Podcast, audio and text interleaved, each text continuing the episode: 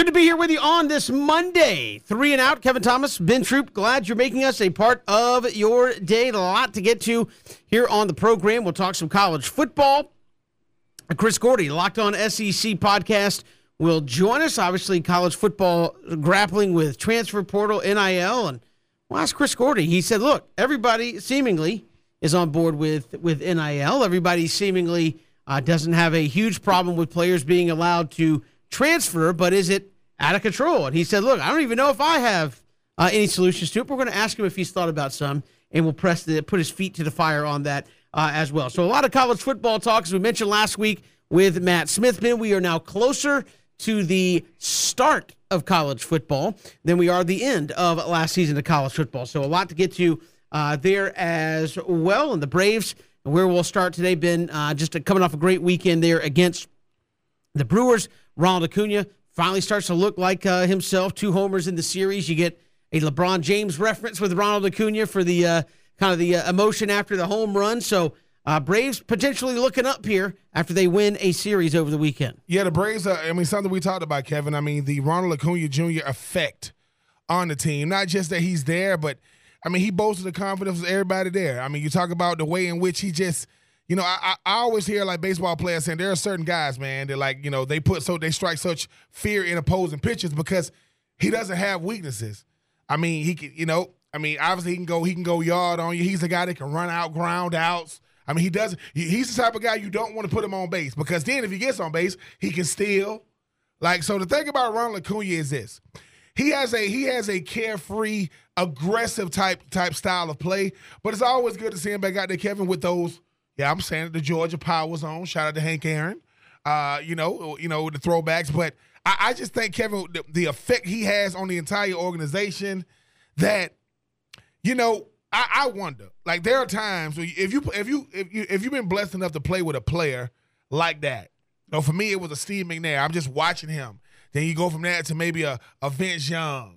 Um, you get to see certain guys that you go, dude, I play with this dude every day. And you always hear the notion of I see him do stuff, you know, we just, you know, going through batting practice and make you go crazy. But he can do it all. And the thing is, you know, I always get that he's not the biggest dude. That's the thing, right? No, he's not six six or six five.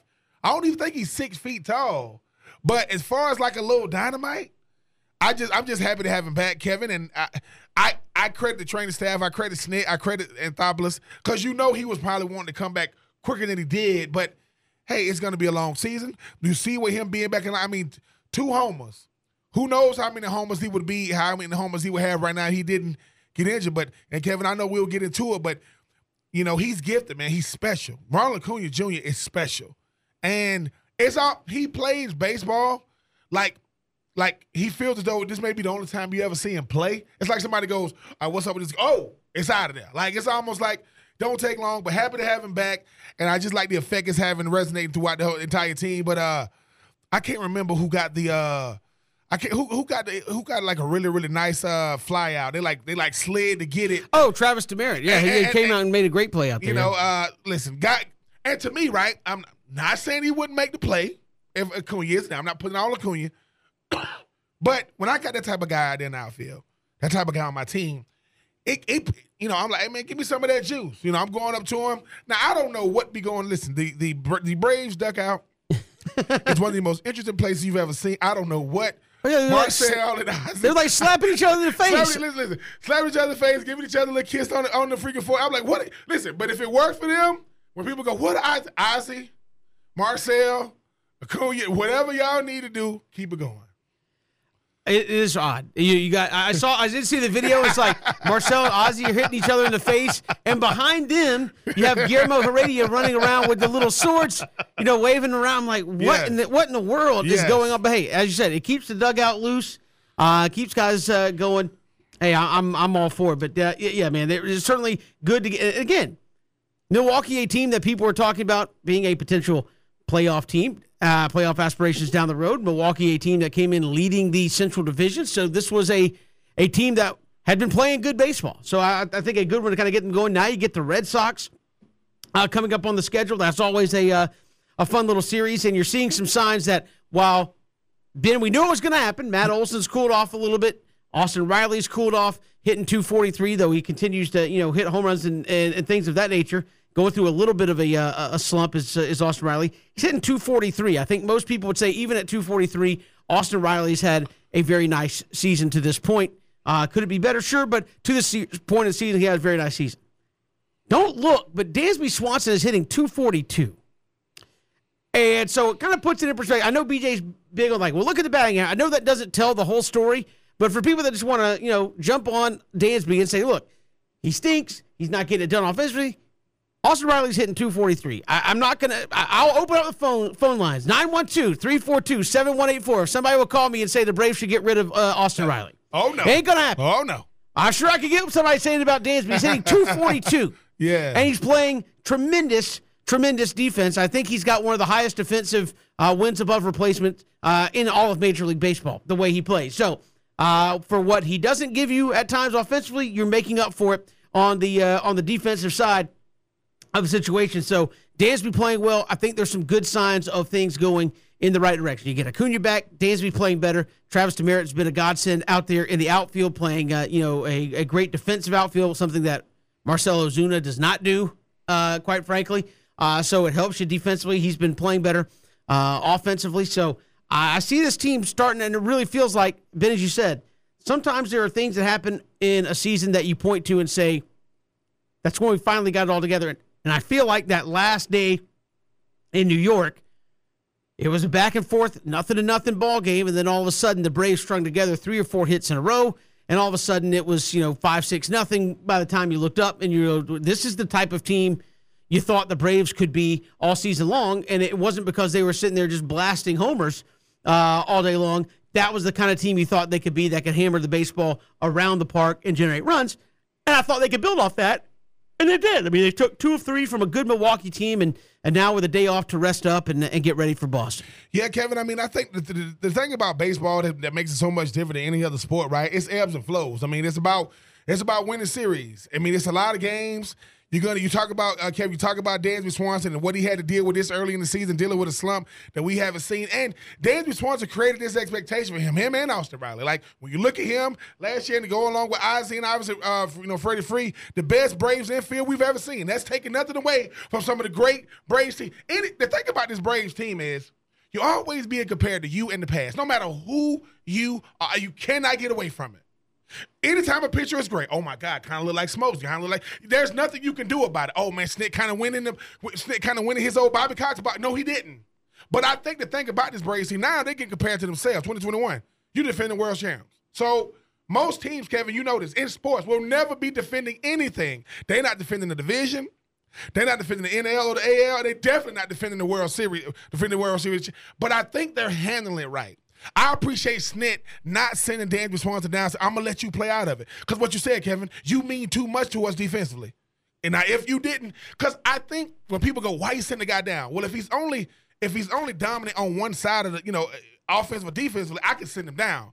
But if he's dominant and he's just not having his best season right now on one side, I don't take the other one away. So Dan's been showing him because I think his name has always come up, Kevin, in like a trade. I don't want to see Dansby go. Now, Dansby to me, I'm like, dude, just give him a shot. Give him a shot to kind well, of work out. To, to, to, me, he's kind of been like a, uh, an easy target of sorts uh, because he plays a a high profile position. I won't say he's a, a high profile player, but he plays shortstop. Yeah. I mean, that's a, that's a guy that is going to be involved in a lot of plays. He's a very good defensive player.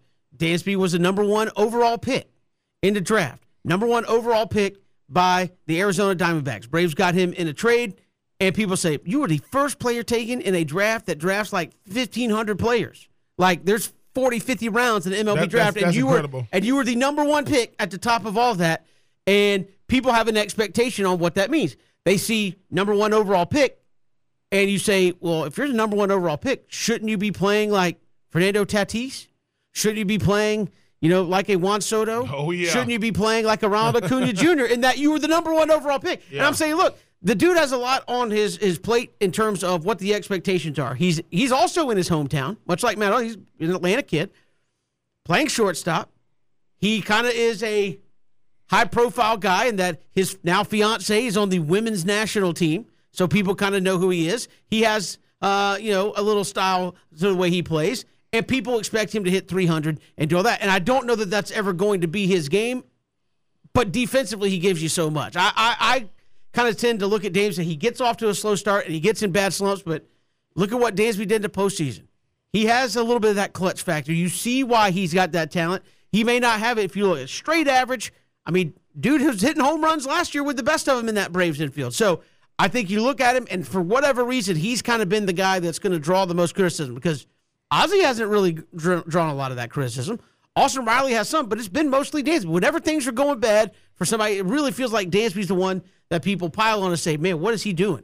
Can we get somebody that can hit better than him? Can we get somebody that can do that? And I feel like at times what he gives you in other aspects of the game goes underappreciated. He strikes out a lot. I get it. It's bad, but it's one guy in your lineup doing that, and he tends to kind of come around. He's, you're starting to see him go through one of those phases where he's starting to play better. So you see, to me, the flashes of that top end ability, Ben, and uh, I'll be a guy that sticks up for Dansby. Uh, again, is he the leader of the clubhouse? I don't think so.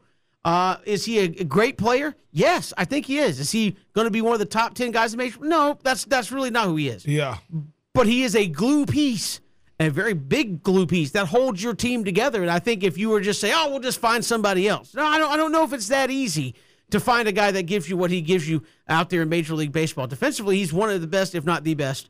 Offensively, I think he gets underappreciated for what he does give you. It's not what people expect.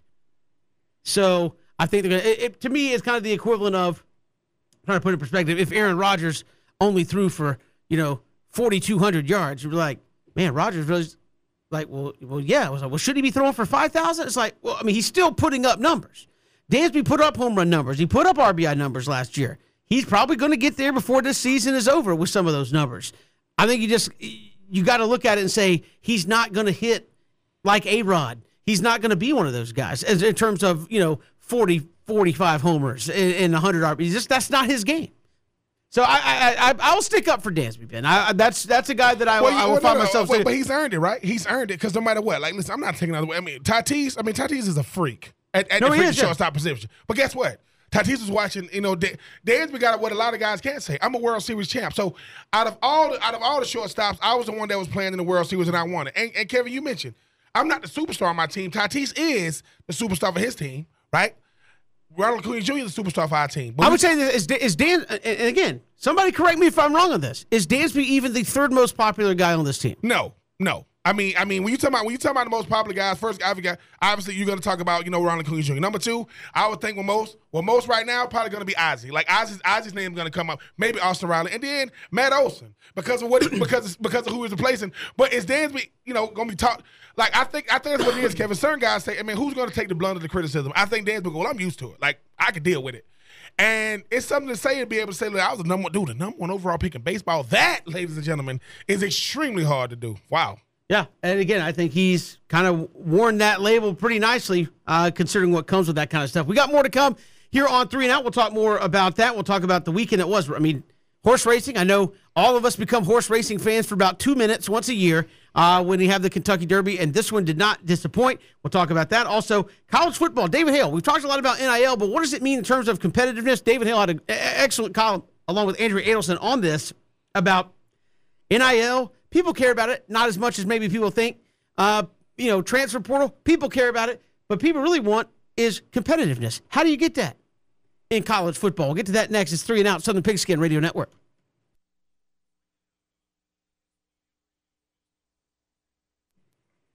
Good to have you here, three and out on this Monday. Kevin Thomas, Ben Troupe, glad you're with us here on the show. College football, we are closer to the start than we are the end of last season, so the countdown is on. I believe we might be getting close to about 110 days. Uh-oh. So uh, we are getting very close to at the 100 day uh, countdown, which everybody really loves to get us uh, spiraling towards the start of the college football season. But obviously, the offseason, Ben, has been spent talking about NIL, spent talking about transfer portal. I know David Hale and uh, Andrea Adelson I have a nice uh, column up about that, about uh, you know what college football is and what it's going to become. Do you have a competitive sense of college football? Do you have fan bases – that believe. His he said, look, most most people don't care if players get an NIL deal. Most people reasonably can discuss about the transfer portal and, and feel, you know, how that works. Should it have some rules on it? Yeah, but mostly What a lot of fans want is hope. Hope that they can be the Cincinnati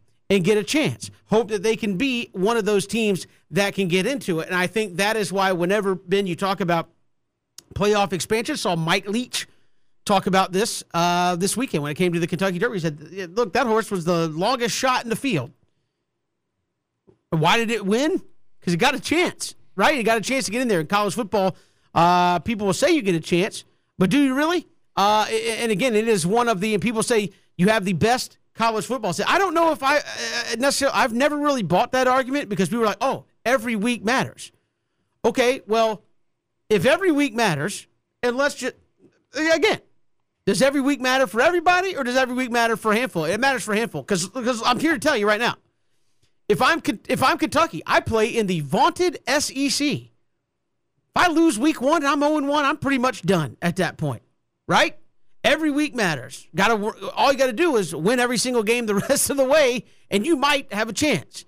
Uh, and and again, I look at other teams. You lose two games, you certainly have no chance. Uh, there are teams that go ten and two. I mean, Clemson. I'm not saying they should have been in the national championship picture. They weren't even the best team uh, in their conference last year, uh, according to how it played out. But 10 2, good year. They were never in the discussion, really, after they lost to Georgia. They lost to Georgia. People said, oh, man, that's tough. Maybe they'll rally in the uh, in the ACC, but people said that really hurt their chances. That's one game.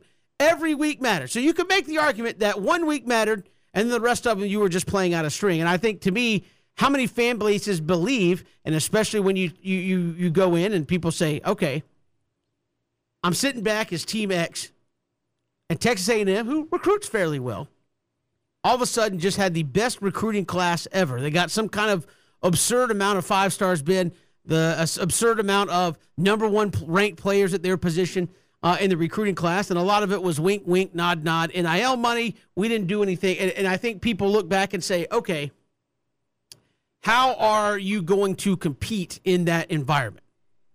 Right? Not hey, we're trying to win and we're we're we're doing the thing. And I think part of what's gotten us here is the keeping up with the Joneses in college football, where everybody needs a new facility, and uh, if you want to keep, and people are like, well, if you get a good coach, just keep him. I'm sorry, but I mean, if you're at like a uh, a program that's good, say a, a, a Coastal Carolina or an App State, uh, who who have been some of these teams uh, who have had outside shots, you're like, well, if you want to improve, just keep your coach.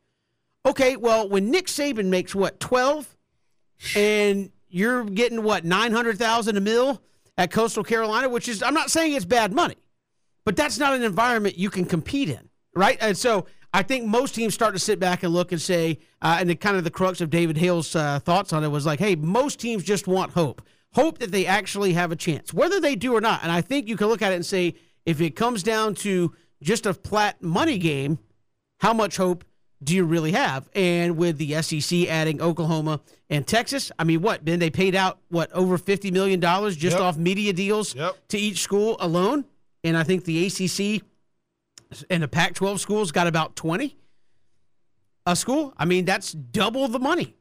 That's double the amount of resources you can use. How do you compete in some of those environments? And I think that's a to me a big stepping stone for college football because a lot of people then I don't mean to go on a you know soapbox. I think a lot of people feel like college football is the golden goose. People love it. They have an emotional bond to their school.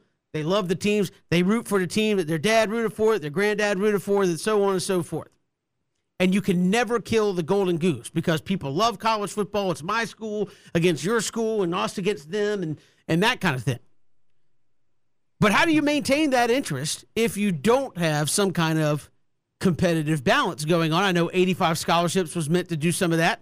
It obviously has not, right? I mean, because I think you can go back and say, are there the Cincinnati's and stuff that show up? Yeah, but look at UCF. UCF was up and then kind of took a, a big slide step back after some of those recruits in that, that run left. I think you might have to re- uh, approach mid-major college football like you do basketball. I need a team full of juniors and seniors, i.e., transfers and guys of that nature, before I can compete. And when they go, we're going to slide back again. And uh, how do you maintain some kind of competitive balance and competitive interest in college football when uh, you know a lot of people go out there and say, well, probably don't have a chance because right now it's Alabama and Georgia who are going to win the East and West. The winner's definitely in. If they're sitting there wanting to, they're definitely in. So that's half of the playoff field gone right there. And I think certainly with Oklahoma and Texas coming in, there will be a strong case made. Don't think Greg Sankey's not going to do it.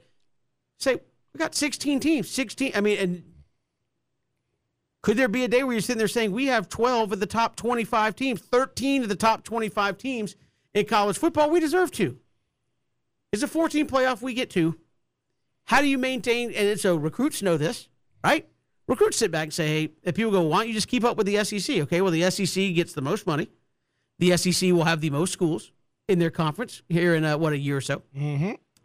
And they will have, you know, a almost, I won't say a monopoly, but a pretty darn close to a stranglehold on some of the biggest brands, dollars, and so forth in the sport. How do you maintain a competitive balance in that? And this is why, you know, SEC fan goes, we'll get better.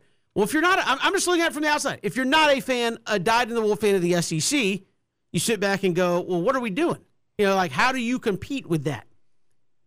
I'll throw it to you, Ben. I mean, how, how do you maintain a competitive interest when, you know, 100 day, 100 X days out, a lot of folks are saying Georgia, Ohio State, uh, Alabama, Clemson, if not Clemson, maybe Notre Dame, and you're picking the four or five teams that they think can make it. Now, Cincinnati kind of got some love, but there was mm-hmm. a lot of play, people that thought Cincinnati wouldn't make it even up until the last potential week uh, of the season. So if they don't get in, what's that playoff look like? So I, I, how do you maintain kind of that competitive balance, uh, if you will? Because again, I get it. It's capitalism. We've had folks say, "Hey, this is just pure capital." I, I get it, but the goal of sports is to entertain us, right? And mm-hmm. if and if what we're seeing is so slanted towards one side, is that entertainment? You know, is that or are we watching the Harlem Globetrotters and the Washington Generals? I.e., it's kind of entertaining, but in the end, we know who's going to win, and that's that's what it is. Without the you know fake water in the face and all that kind of stuff uh, that that you come up with. It's uh, you really got to ask yourself, Kevin, what do you mean by competitive balance? Because if you've been watching as of late, right, you get a couple of you, you get a couple of newcomers to the party uh, every other year. Alabama is like a fixture in this thing. Clemson had a quote down year with ten wins right? Uh, Clemson didn't win. I mean, Georgia finally got over the hump after 40 some years. Uh, you know, LSU won in 2019 when they had one of the greatest teams we've ever seen. Texas A&M just had the number one recruiting class. It's gonna it's gonna come down to this. You got to talk to your boosters. You got to talk to your alumni. You got to ask them, do y'all want to win? Right? Do y'all want to win? One, or do you care about winning at all? Because there's a difference. Because you can win, right? Like some could argue, right? That Michigan is just as big of a brand as Georgia, right? Georgia just understands we're in the SEC, so we got to we got to do a little bit more just looking good than Michigan does.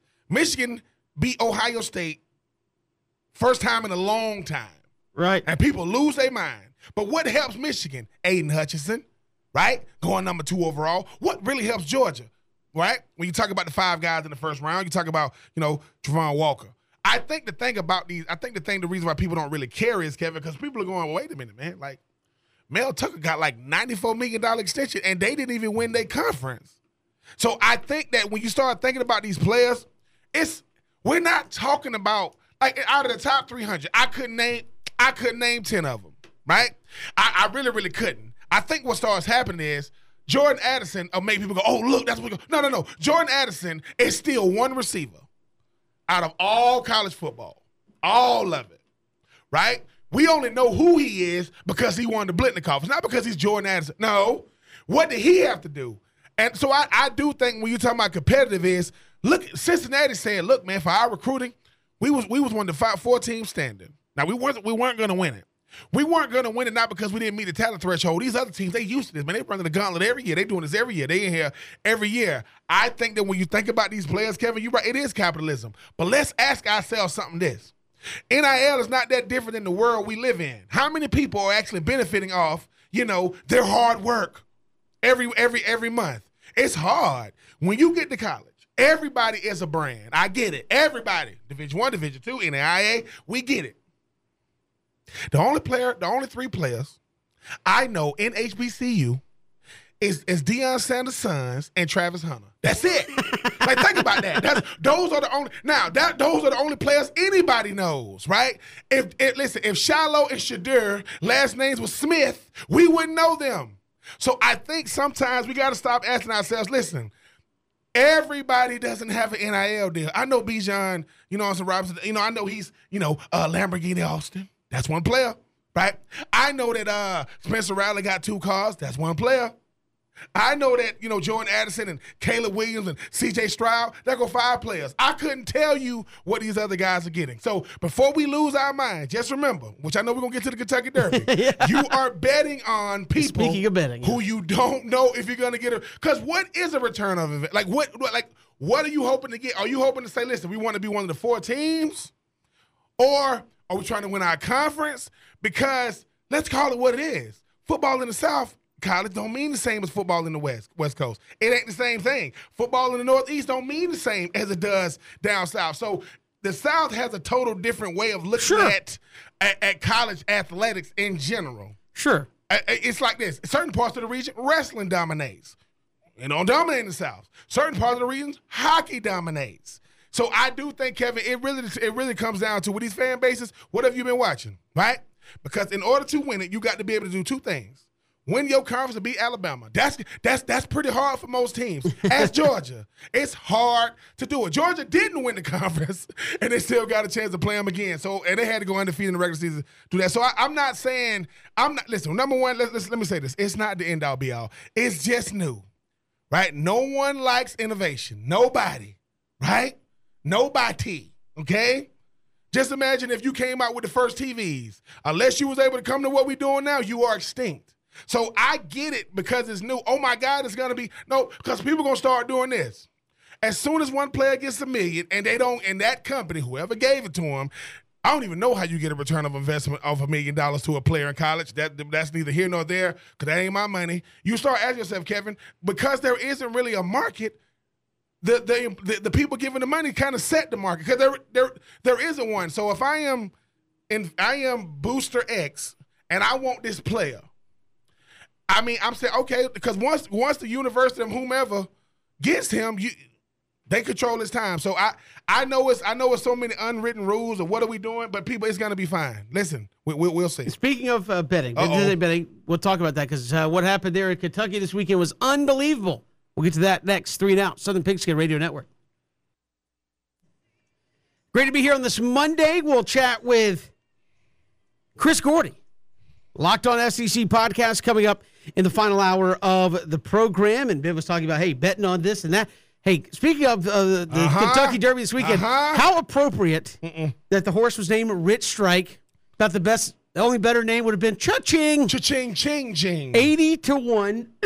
Second biggest long shot winner ever uh, in the history of the Kentucky Derby, man. And, and again, somebody cashed in huge. I think the owners of the horse bought him for 30 grand won 1.8 million just for him winning the race. And then, you know, there's all the post race fees that will be uh, rolling in uh, because of uh, the next thoroughbred to generate I mean, from I mean, uh, from a tribe. But I mean, look, I mean, Ben, you watched the video of Impressive. it. I mean, it's like that's just something you don't see because you think about running a horse or a person or what when you're running in a pack of individuals and all of a sudden there's just an extra gear and you look to be just easily passing everybody. You're like, wait a minute. What is going on? And to have the, the longest of shots in the field win that thing amongst the best three year olds in the country. That was unbelievable. I've never seen kind of anything like that in the. Uh, not to say like like usually if you see an upset, it's like oh somebody wins, yeah, and he jumps out and just takes it over. He yep. came from way back there, uh huh, and got the job done. Listen, Kevin, look, you showed it to me on your phone. I said, what? Because at first, I like how you put in the context. I want you to see where he is. All right.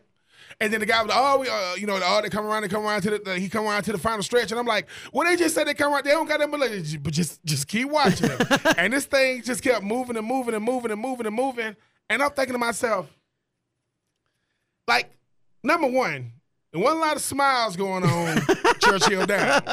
You notice that these pictures with, with celebrities each other just hugging because the, the thing about horse racing is that's some old. Listen, I've seen Seabiscuit the movie, like I've seen it, and they made some, horse racing expert. Well, no, no, no, no, no, no, no. I'm just saying they made every, every time Seabiscuit would win, he'd be way in the back. And then he's like, "You ready, girl?" They go, "And boom." I don't ready, think it quite Girl- works and, uh. Yeah, know. ready, boy. And, and, but but obviously you're trying to get you know you know you're trying to get like Yeah. you know different type of effect. But that's what I saw because I said like think about this, Kevin. Okay, Kevin, this way we got to make it real life. You up there? You say, "All right, man, I got a couple of dollars. I'm gonna put it on Rich Strike. Why? Cause I wouldn't because I'm too cheap. Like No, no, not, not not because I wouldn't gamble, but it's like I would view that at eighty to one. Like Now, I'm just I'm throwing my money Somebody away. said, "All right, Kevin, we're gonna, you know, we're gonna sponsor you. All right, so it's really y'all money. All right, I'm, I'm gonna just put, you know, a thousand on Rich. Strike. I, I, you know, Yeah. but in, in your mind, you like, and, and, and listen, and as soon as they go, you know, and they're off, you think, see, look, look, look, look. But then all of a sudden, you like, man, I'm gonna get me a hot dog or something, man. He ain't finna do nothing. And then you go, whoa. It's almost like this. Listen, Rich Strike kind of showed you why you shouldn't bet. Like all these people giving out. You know, don't invest, just bet. No, no, no, that's not a good way to live your life. Because a lot of people, think about this.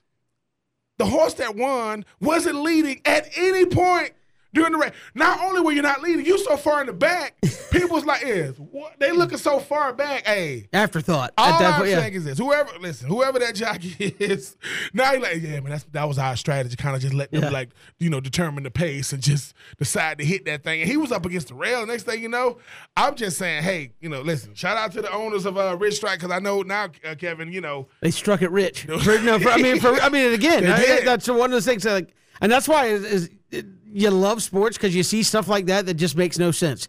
I don't think I'd really won a race. That's what we were talking about with Mike Leach. Hey, that horse hadn't really run anything, and then he got a chance to compete and won the uh, the the biggest thing out there. But you know, you think about long shots in sports all the time, Ben, and, and uh, you look, you know, the U.S. hockey team beating the Russians. You know, a a, a team of pro, basically pros who had been together against college kids, right? And they they go and beat the best team in the world who have won, you know, X number of Olympics in a row, hadn't really ever been beaten a whole lot, and they go and, and beat them. And that that is one of those things where you go, this doesn't even make sense. And, and so that's kind of one of those things like most of these horses that are in this thing were bought for hundreds and hundreds of thousands of dollars. They bought it for thirty oh, grand. Oh yeah, gro- listen, it's gro- but once again, it's, Thirty it- grand, and you turn it to one point and, and win the biggest race of the You year. listen, once again, you go back to Seabiscuit. What do you say? They look at the first race. They said uh, at least he was cheap, right? They're looking down, and then they look up, and then he, it's like it's like he just take off. I, I the horse racing to me is always such a peculiar thing because I, I could be one. I don't know anybody that owns a horse that races them. Like I don't know nobody, and if I did, like, well, I'm pretty sure these horses get pampered, Kevin, Oh, yeah. all kind of stuff.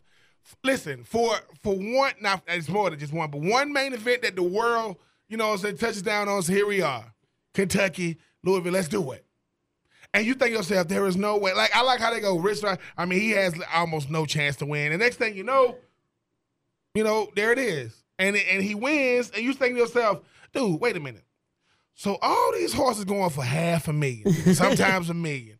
This is the this is the you know the grand this is the this The great the grand, grand- great great great grandchild of you know whatever. And here it is, you know, somebody goes Rich Strike. I mean, what do we got? to lose? We paid thirty. Listen, listen, we paid thirty grand for him. There, are, listen, there, most of these horses get groomed. It costs more than thirty grand to groom them. That's what we got him the whole horse for. And then, but but the thing is, for him to be in A, the underdog. Hey, you love that's if you wanna what we, that. we love. Well, everybody loves uh, underdog stories and long shot stories. I mean, Hollywood's full of them. Uh, you know, in, in sports, making those uh, those stories. Uh, what was it? Uh, Invincible. I just why did I just forget Oh, his name? uh, uh, Papale. yeah, Vince Vince Papale. I mean, that's you know that that stuff doesn't make nah. sense, but it does. But, but it happens. No, no, he's, he's, he's sitting here like this. Like, he's, he's sitting here like uh, he's. I mean, he sit there. He go in there and say, uh, "Coach, I appreciate you giving me an opportunity like this. You just go ahead and hold on to that." I mean, and then he goes to the bar and he goes, uh, "Man, we heard like this. I had lo- lo- you know one, one of the locals, Vince Papale. What? Like, you- you're like, it's he goes, uh, no, no, oh, oh, he asked his friend to come help him with his car. What, what is it? What is it? Start again? He goes, nah, he go like this.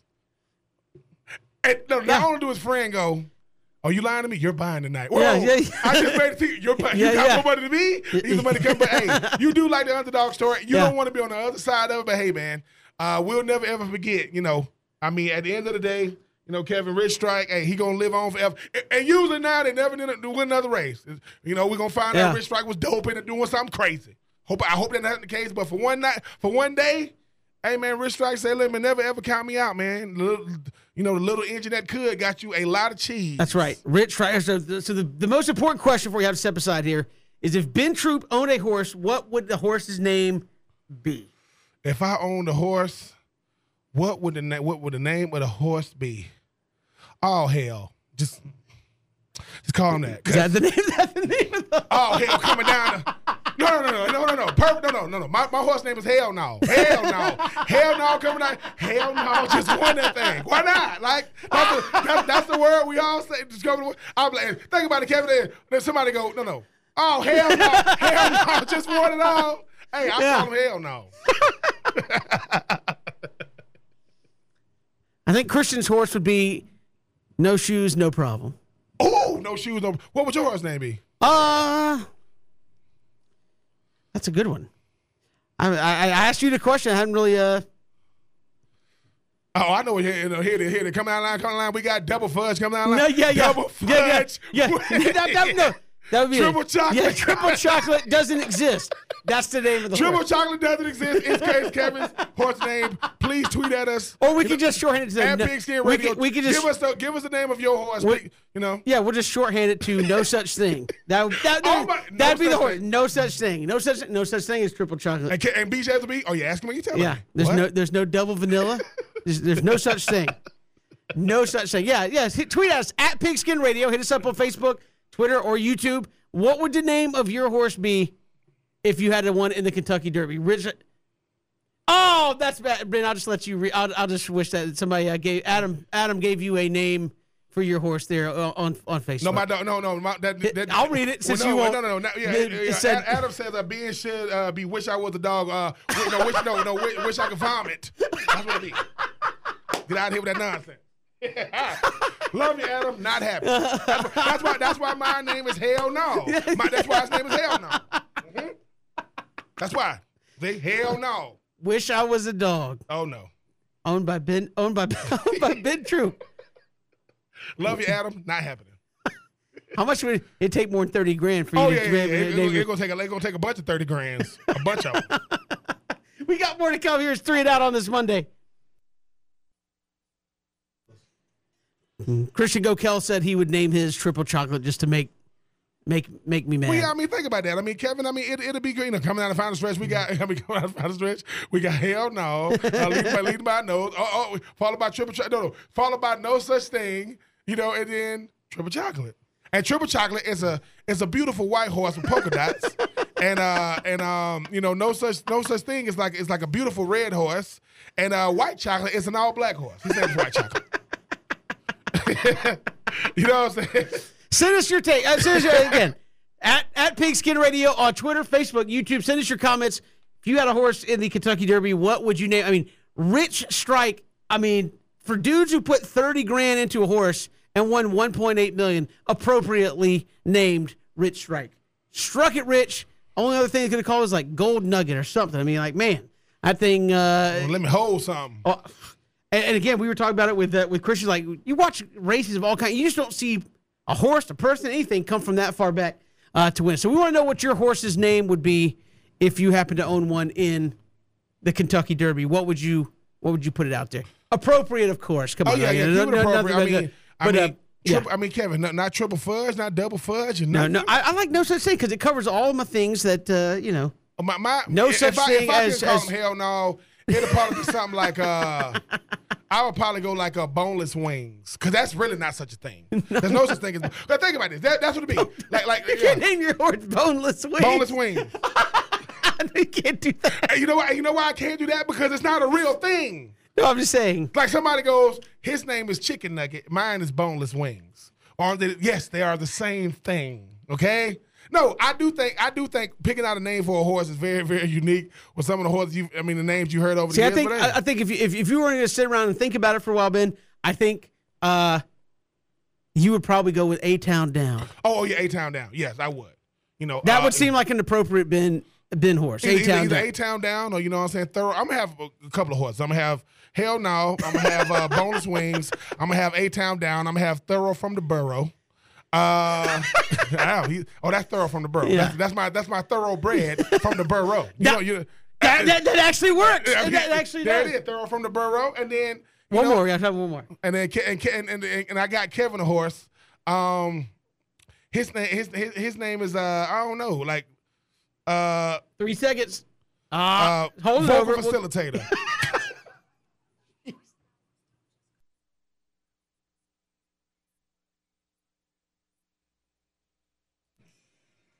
Great to be back here on Three and Out, hour number two. A lot to get to here on the program. And again, we're taking your uh, your tweets, your thoughts. Talk some Braves baseball with us, 912 342 7184. Hit us up on Twitter at Pigskin Radio. We're streaming live, at ESPNCoastal.com. Also on Facebook, Twitter, and YouTube, live video streaming of the show as well. As again, we'll take your your uh, suggestions for if you had a horse in the Kentucky Derby. I mean, appropriately named Rich Strike wins the Derby. What would your horse's name be if you had a horse in there? Would love to hear your thoughts on that. But first, let's take three Ben on three and out. All right, Ben, take one. It is about Ronald Acuna. Where, now that Ronald Acuna is back and obviously looks to be on the ascension here with his game, where do you place Ronald Acuna among today's baseball greats? if he if he was if he wasn't coming off injury, if he was like, you know, he was uh if he was his normal self, I would put him top five. But because he's coming off injury, I put him top ten. I think I think Kevin, the thing about it is is I mean, obviously you're gonna have the Tatis of the world, you're gonna have Ohtanis of the world, you're gonna have the Mike Trouts of the world, you you know, uh, you're gonna have Vlad, you know, Vlad Guerrero's of the world, you know. But I think when I think about when I think about a Ronald Acuna Jr., I think one thing: is he worth p- spending money to go see in person? And the answer is yes. Like the thing about being a superstar in baseball, you can't have any flaws in your game. Mike Trout is arguably, but at the time, I mean, good guy. We talked about him last week, Kevin. I don't think we've ever seen anything like that. But what makes Ronald Acuna Jr. to me top ten? He's not gonna walk in the room and be 6'5", 6'4", like Trout and Tatis, right? He, he he doesn't he's he's a junior, but he's not Vlad Junior. You know, I'm living up. You know, you know the guys that love to hit with no gloves on and hitting bombs. He's not he's not this physical freak like Trout. He's not this you know uh you know, you know he's not this gifted. Well, he is gifted, but I I think the thing about Ronald Acuna Jr. is Kevin is he ain't even been back that long. Finally win the series with the Brewers, two home runs. Right, his his second his second. His, his second year in the in the majors, he trying to do 40-40. Like, what makes him top 10 is Kevin, he can do anything. Like, most guys you go, nope, he can do anything. Anything. You almost like somebody goes, hey man, I mean, how is he in the field? Oh, let somebody try to hit over his head. I mean, he can do it all. And I think what you love about him is outside of him understanding you don't talk trash about Freddie Free, that's just not your image, uh, you know, uh, Ronald. But I mean, Kevin, he seems to be a great teammate. And I think the thing about, and like you said, the only reason why I feel that Ronald Acuna Jr. is number one is because he can't speak English. Like, because the fans can't resonate with him like they want to. Like, they want to, but you know, just like I know. If Ronald Acuna Jr. can speak, like, if he goes from interpreter to I can do interview, oh, oh my God. Because now I think about how you know, I'm pretty sure that his his Twitter feed is in Spanish as well, so he could just interact with his fans. But he's still top ten. I mean, I'm, I'm happy to have him. Loved it. Love the fact because, like I said, Kevin, I get it from you and the Sid Breams of the world, and, and, and you know the Bud Ellisons, Yep. and then they say this dude. I see when people start say I've been watching baseball a long time. This kid right here is a good. He can, he can be as good as he want to be. So for me, yes, top ten. Yeah, I, would I, would say, as I said, fully healthy, I would have him in the top five, no question, uh, of, of best players uh, out there in the game. I think right now, because of what he's doing and how he's doing, I think Ohtani would be number one uh, for me because he's a guy doing it in multiple facets of the game at an extremely high level. So I'd put him up there.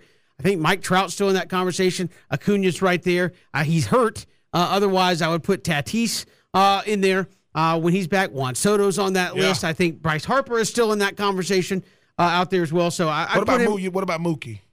Yeah, Mookie Betts is that. I mean, I mean, like I said, it's funny when like people start Oh, doing yeah, these top five. going. It's like I, we tell people all the time. It's like, who's your top five? This like you get to five on a lot of lists I mean, 'cause- real 'cause- quick. Because you got listen. I'm sorry. I mean, you all you know Aaron Judge. We, we get it. You know, you're gonna have guys, but but but the, th- but the thing is, right? No, I think he's better than Aaron Judge. Yeah, because, because the thing about Aaron Judge, I mean, take nothing away from Aaron Judge. Aaron Judge is known for hitting bombs, and there ain't nothing wrong- and there ain't nothing wrong with that, right? Ronald Acuna Jr. do something in the you know in the, Yeah. in, the in the field, you go, did you?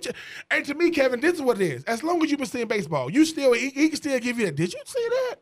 Because the superstars can do something that you heard about, or oh man, you know, it's like he went five for five or something. You know, like Ronald Acuna Jr. Man, like I said, he flexing on us, man. This dude, he, I mean, coming to the stadium his first time back, you know, uh, wearing a trick or tray, you know, Trae Young. Yeah. Like he knows, like, hey man.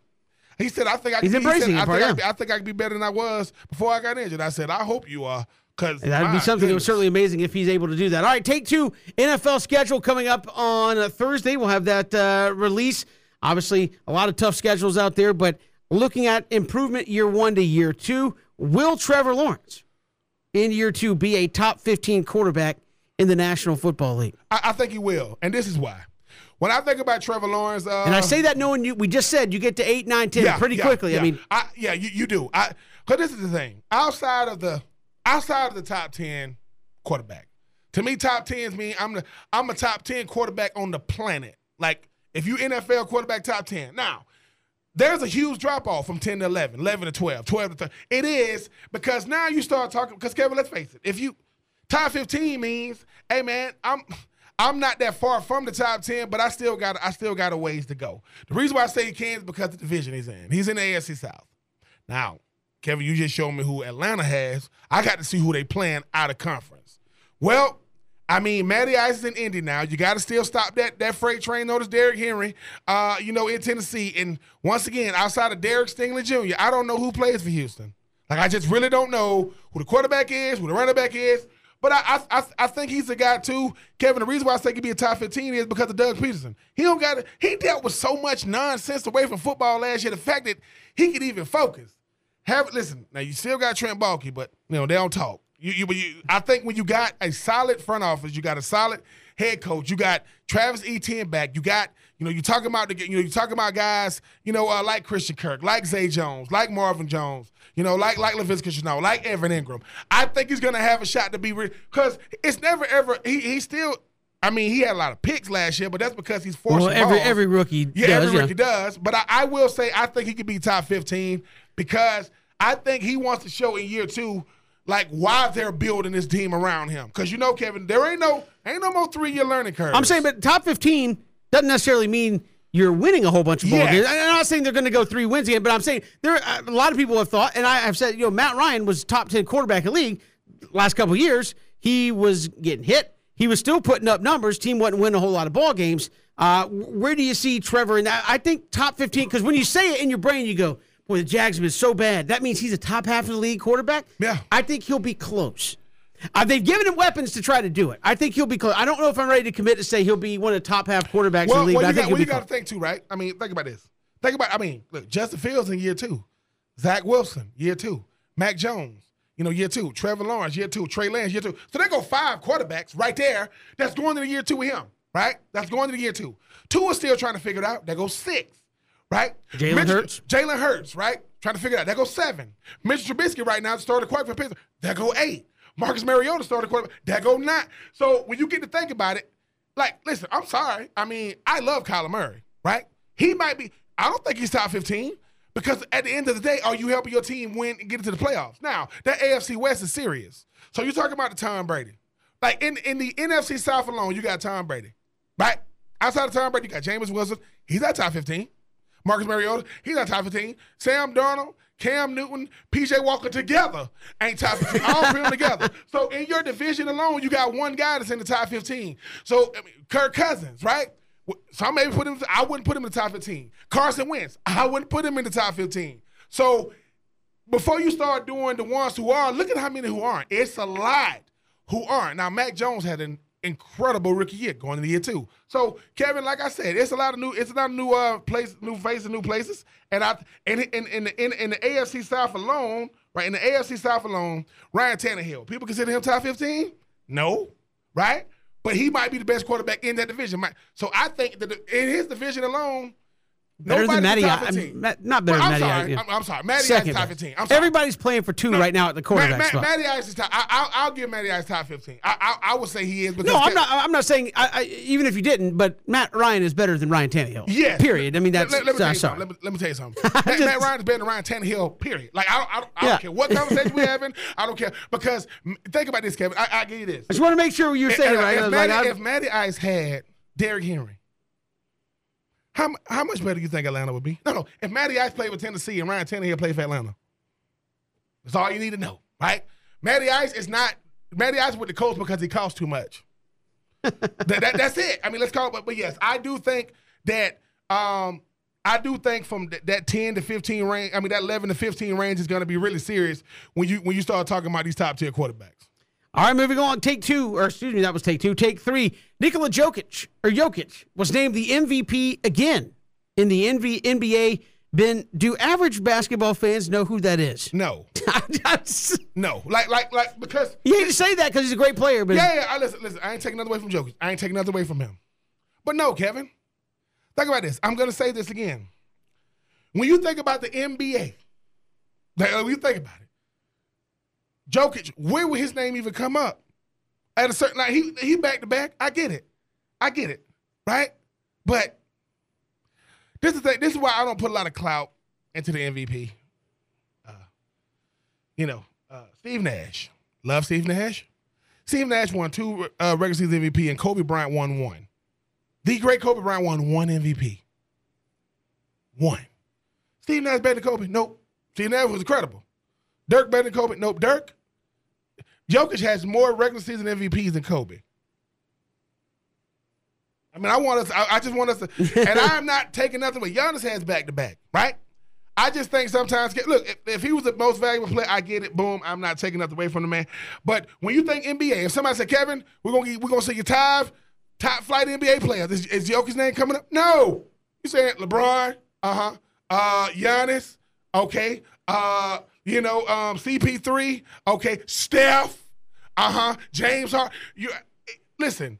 I mean, I'm sorry, but when we get to think about the NBA, right? The NBA, I, I get the fact that, you know, you got guys that are extremely skilled, but it used to be a time that the MVP was also, uh, you know, one of the best, like on the best team, one. And I know they in the playoff, or what, what was in the playoffs, what may have you to stand the third, but no, Kevin, I'm, I'm sorry, and I, and that's taking nothing away. I know if BJ was here, he would say, "Well, his efficiency rate, don't care." like, like I, his usage rate, don't care. Like for real, like get into yeah, get into the uh, the, the the deep I, am numbers. sorry, but if you you telling me there's a player on the planet better than Giannis right now, like I, I you gonna have to, you gonna have to prove. Well, it's come on, not just who's the great player; it's who's the most valuable. Yeah. And I'm I guess saying. if you took took him off of uh off Denver, well, we forget the Nuggets were even out there. what is that? I mean, the the, And I guess that's what it is. I mean, the, the, the Denver boneless wings. I'm just- if there if there isn't a if there isn't a sports team with boneless wings, yeah, we're gonna have to we're gonna have to talk because because because I'm tired of this going to the restaurant. Uh, maybe that's one of those. No, Al- no. Maybe that's one of those alternate jerseys you can uh, write him and suggest to say, hey, instead of the instead of the Nuggets, just be the boneless. And we the boneless wings. Why? Because Kevin, think about this. Kevin, when we was kids growing up, you know, we never went to a restaurant and somebody said you asked for wing, they'd be like traditional or non-traditional. Yeah, What, what do you mean non-traditional? What do you? that's a nugget. And then people like, hey, that's like the chicken nuggets. No, sir. Y- yes, it is. But it's a nugget with It's sauce no, on here it? go, Here here go. Why don't y'all have chicken strips on the menu? We don't serve chicken strips, sir. Yes, you do. They're non-traditional They're chicken. not- listen, have you? If, listen, I've never seen a boneless chicken walk around. I'm just saying. Next time I go to a restaurant, I get chicken. And they be dead serious. Chicken. People like, I'm and gonna, then people like, it's non-traditional, please. I'm gonna get the non-traditional fingers. Yeah, let me get the uh, non-traditional chicken strips. what? That would be the chicken strips with the bone in. them. bone in. I want the chicken finger with the, the you know the actual uh, bone still in it. I want a real bone too. I don't. I don't want no. Where are the fingers exactly on the I- I- chicken? I- by the is way, a non-traditional chicken strip a vegan chicken strip? That's what I think No, I have is. no idea. And I don't want no vegan nothing. Sorry. Shout out to all the vegans. that's take three. We do it each and every day here this time. Much more to get to. Chris Gordy going to join us. Locked on SEC podcast coming up. Final hour here on Three and Out.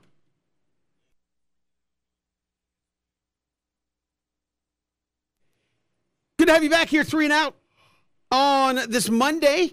And Chris Paul did not have a good time at the arena last night or uh, yeah, this weekend.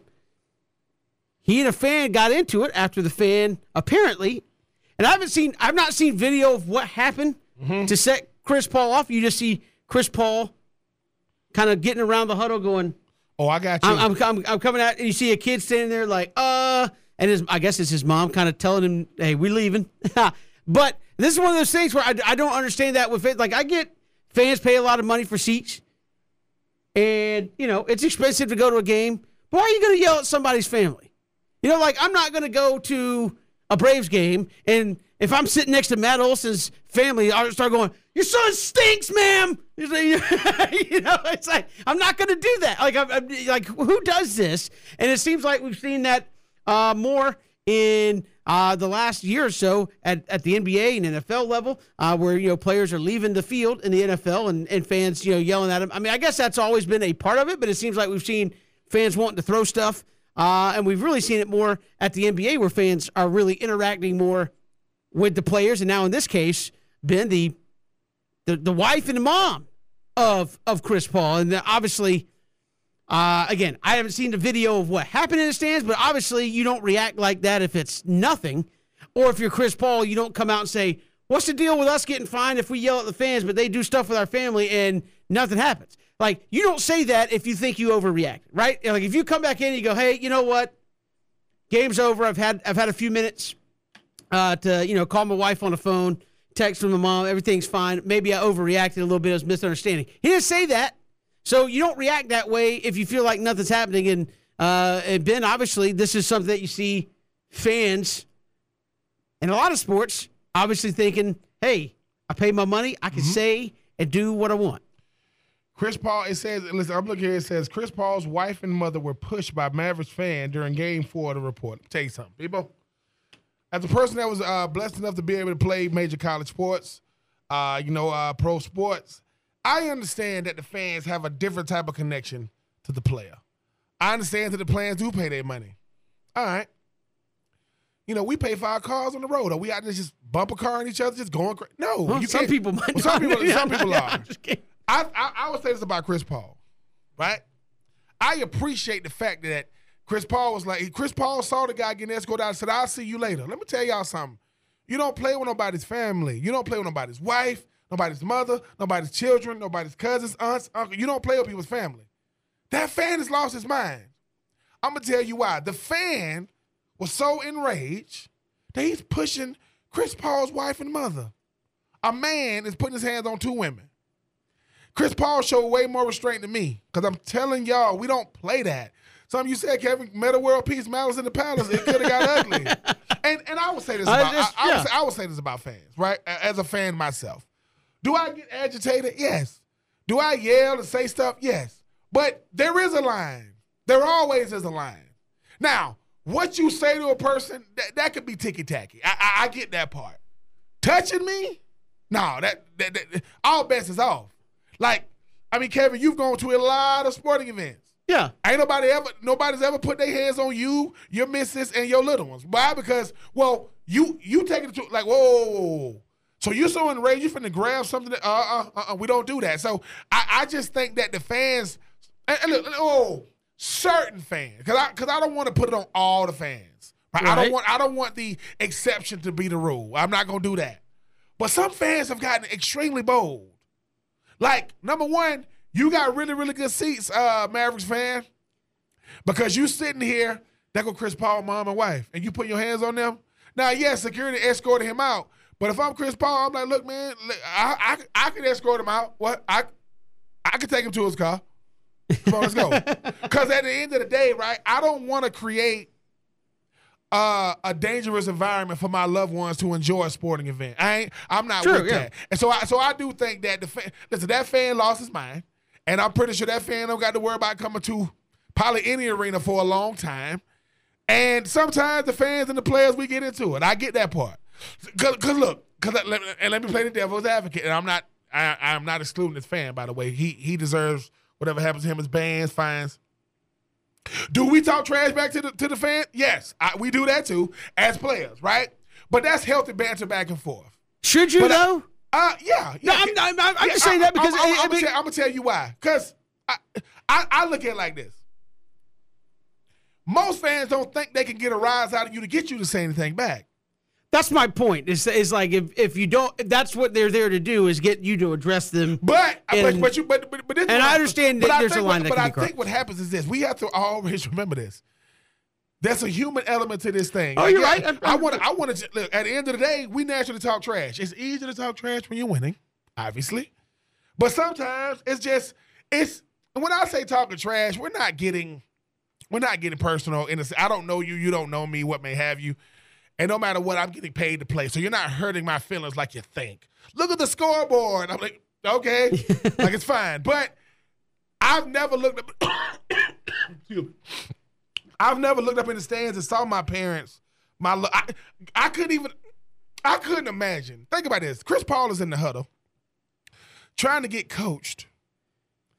And well, it's right looks- behind you. yeah, and the he NBA, it's looks. like it's And he's, you know, I, and this, I don't know if Chris Paul saw it. Just imagine if Chris Paul looks, he go, "Wait, that's my wife and mom." Like it's, it's, a, it's a crazy place to be in. But some of these fans have, let's call, it, they've lost their minds. So to those fans who's who's crazy enough to lose their mind, I mean, hey man, you know, don't don't they letting the venue dictate how they act? I don't. But but look, I, I I'm happy that they got him out of there. Yeah. Um, it's over with. Uh, you know, it's gonna be increased security. Uh, sure. and, and not just for uh, Chris Paul's mom and wife, but just in those areas. Because let's face it, Kevin. I mean, we don't know each other. We come together for sporting events. We don't know how everybody. Listen, everybody don't take winning and losing the same. Some of us are belligerent, crazy, out of our mind, fanatic. Like that's a fanatic. What that dude did. Sure. But he's lucky.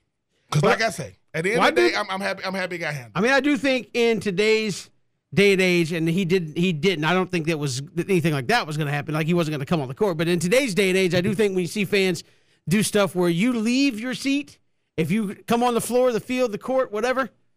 Uh, I mean, it's it's no holds barred, in my opinion. Because again, in today's days, you don't know what somebody's course, doing of when they run out there. They could just That- be out there ain't for. nobody. Ain't nobody. Ain't nobody. I don't know if you saw. I don't know if you saw. It was some lady. she- I think she was an animal rights. She was sitting. Did she right, like glued herself to the floor or something? Well, what? Well, yeah, that's it's, it's actually the same lady. I don't know how she got back in the freaking arena, but she's actually sitting right behind. Yeah. So you got you got you know you got uh you got right there on you know right there on the court, and she's right there behind him. But it's like it's some seats between her and it's this guy looking at her. He looks like he you know he works for the and and what happened is he just he ain't looking again. He's just looking at her. And Kevin, she took off because she's she's right there behind you know Yeah, behind uh, the bench, yeah. right behind the bench, and she took off around the court and he tackled her. Let me listen, fan fans. Let me tell y'all something, man. Number one, you in a position to have real nice seats, and you tripping.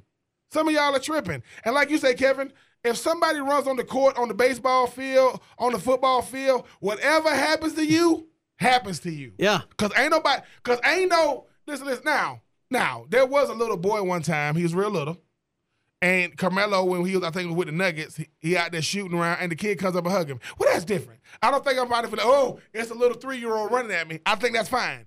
But a grown man, think about it. A grown man running me, I'm like, I, I can't look at him and say, he's fine. That's Randy. He lives in my neighborhood. No, I'm not playing around with Yeah, that. what's So- he doing? So at the end of the day, if you listen, li- now the the the the the the, guy that kind of made a spectacle of himself when Tampa beat uh, Kansas City in the Super Bowl a couple of years ago, you know, he's out there trying to uh like weaving this that and the third. The football player like, man, I would knock you out, but I'm tired. So you know, Not but, hey, wasting man, my precious fans, energy. fans, keep your hands off of each other. Definitely keep your hands off of other people's uh, wives and uh, Is- and children and mothers. That that's that's that's not gonna get you any cool points. Yeah, absolutely. We got more to come here. It's three and out. College football, the countdown is on. Who are we looking forward to? We'll get to that next here on three and out.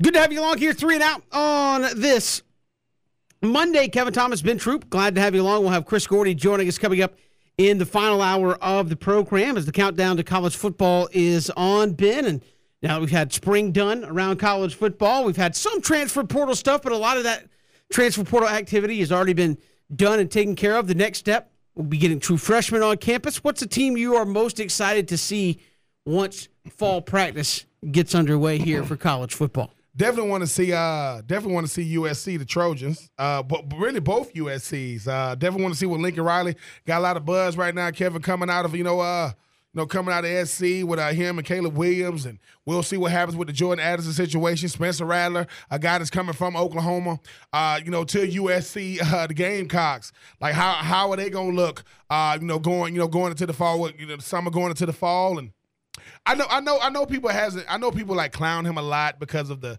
the fake accent and the freaking dancing, but I do want to see what Brian Kelly's gonna do at LSU. I think uh, you know, we we forget the fact that Brian Kelly was very he's the he's the most winningest coach in Notre Dame history. Now, never won a national championship. Lou Holtz did, but still got the most wins. And let's face it, Kevin. I mean, just kind of like a like real similar to a Lincoln Riley. Was that a big? Probably, arguably, arguably, the biggest brand in college football is Notre Dame because they're not even though they are in the ACC technically. Right. They they they kind of do their own thing, you know. So I think that you know Lincoln Riley out there at USC. I want to see what they're gonna do. Him and Caleb Williams.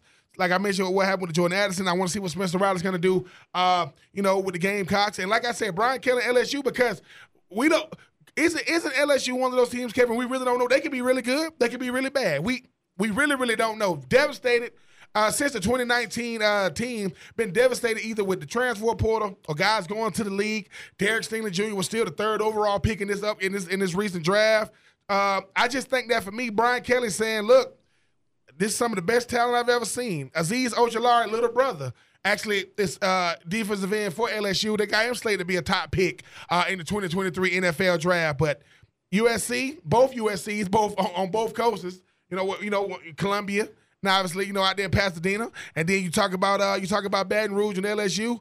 A lot of storylines, Kevin. A lot of teams. Obviously, I'm you know I want to see what's going to go on. When you know maybe at Texas A&M, I kind of want to. I mean, this all this. No, like to me, I, like to me, know. they're the big. They're they're the big one to me. That's that I want to watch because of NIL, transfer portal stuff, and Jimbo kind of downplaying how big of a deal it was that all of a. Now I want to say all of a sudden because it's disingenuous that he Jimbo's always been a good recruiter, but literally you are breaking records.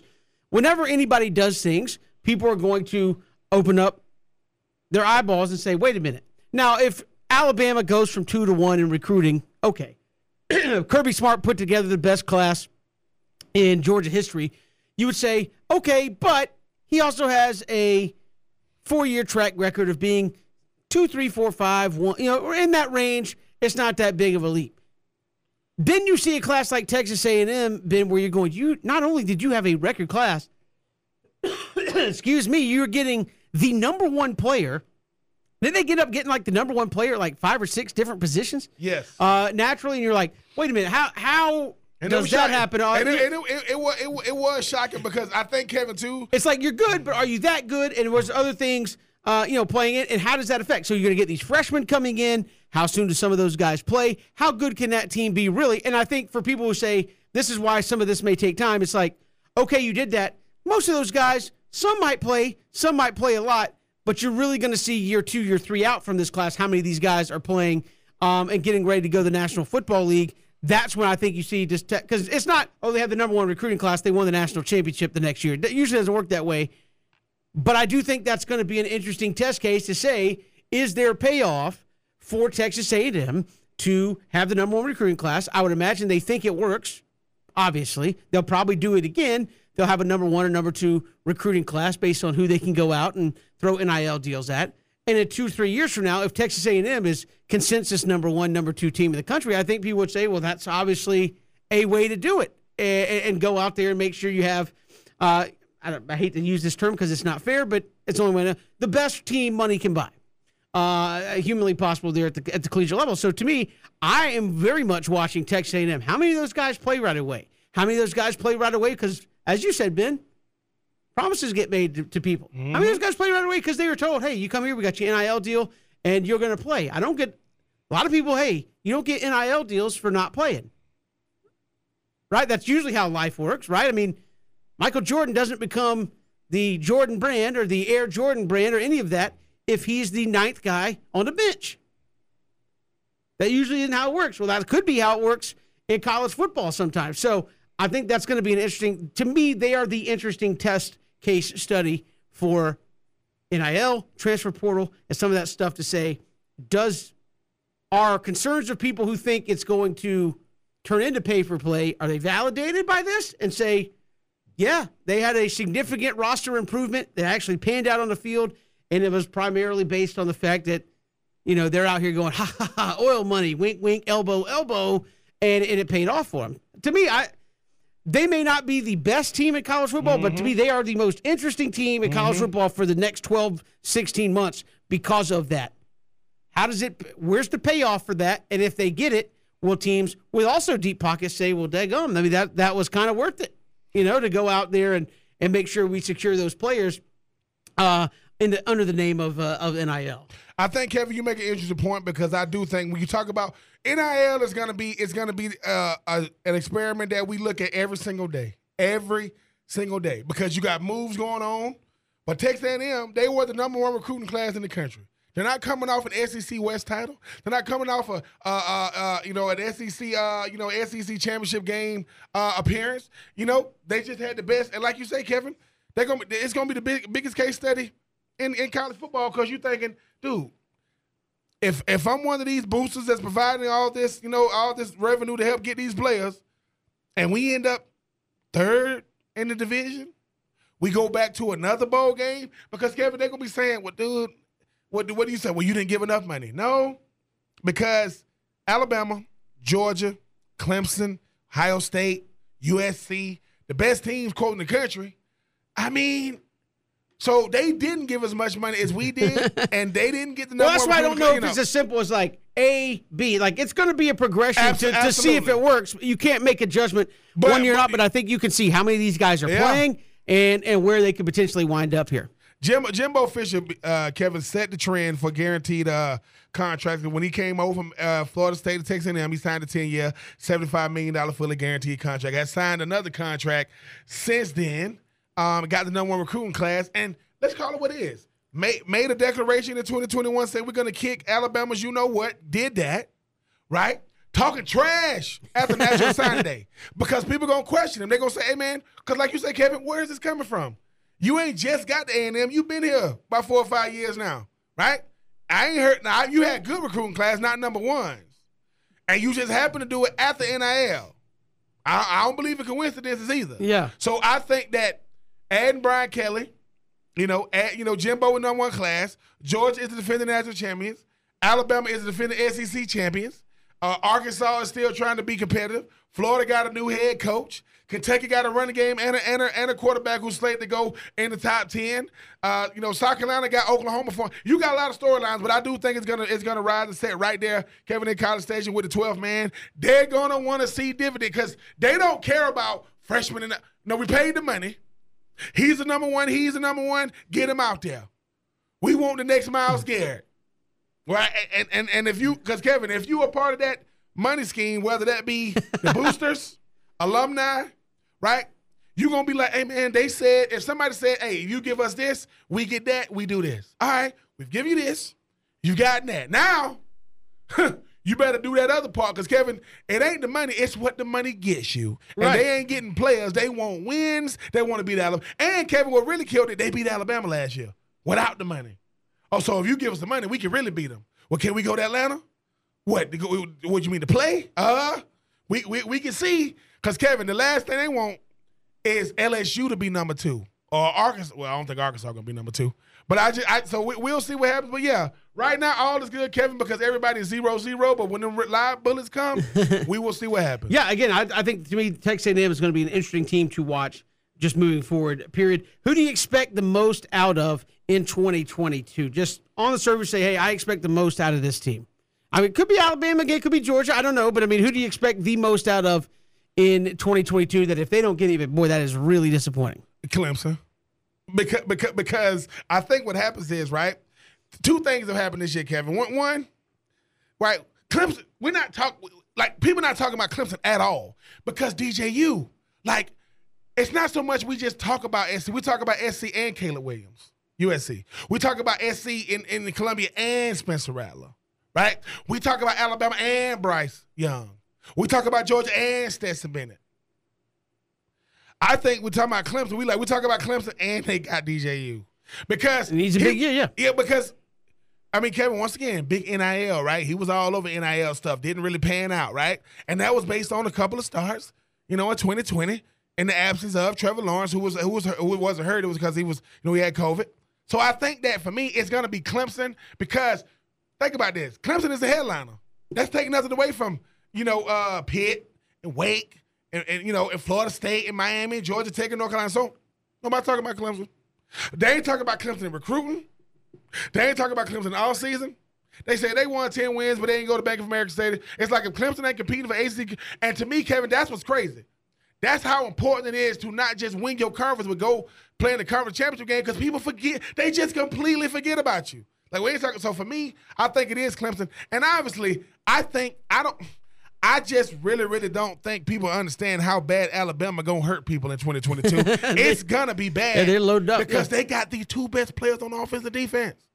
Bryce Young, you know, Will Anderson, they gonna hurt people. I just expect Alabama to be Alabama, you know, Kevin. And uh, I will say this: this could be the first year. I think, even though Brent Venables is a was a great defensive coordinator, I think Oklahoma might could take a step back. It doesn't mean they're not going to be good, but could Texas beat Oklahoma this year and maybe be competing, you know, for that Big 12 crown? We'll see. Yeah, look, going to be interesting. And again, Jordan Addison yeah. Could he wind up at Alabama? Oh, a lot of people Oh, thought that God. the NIL to Southern Cal was all lined up, but he, could he go there? You talked about they got Jahmyr Gibbs from Georgia Tech, one of the top running backs Woo. to slide out. I mean, they have weapons all over that field. We got more to come here. It's three and out. Southern Pigskin Radio Network.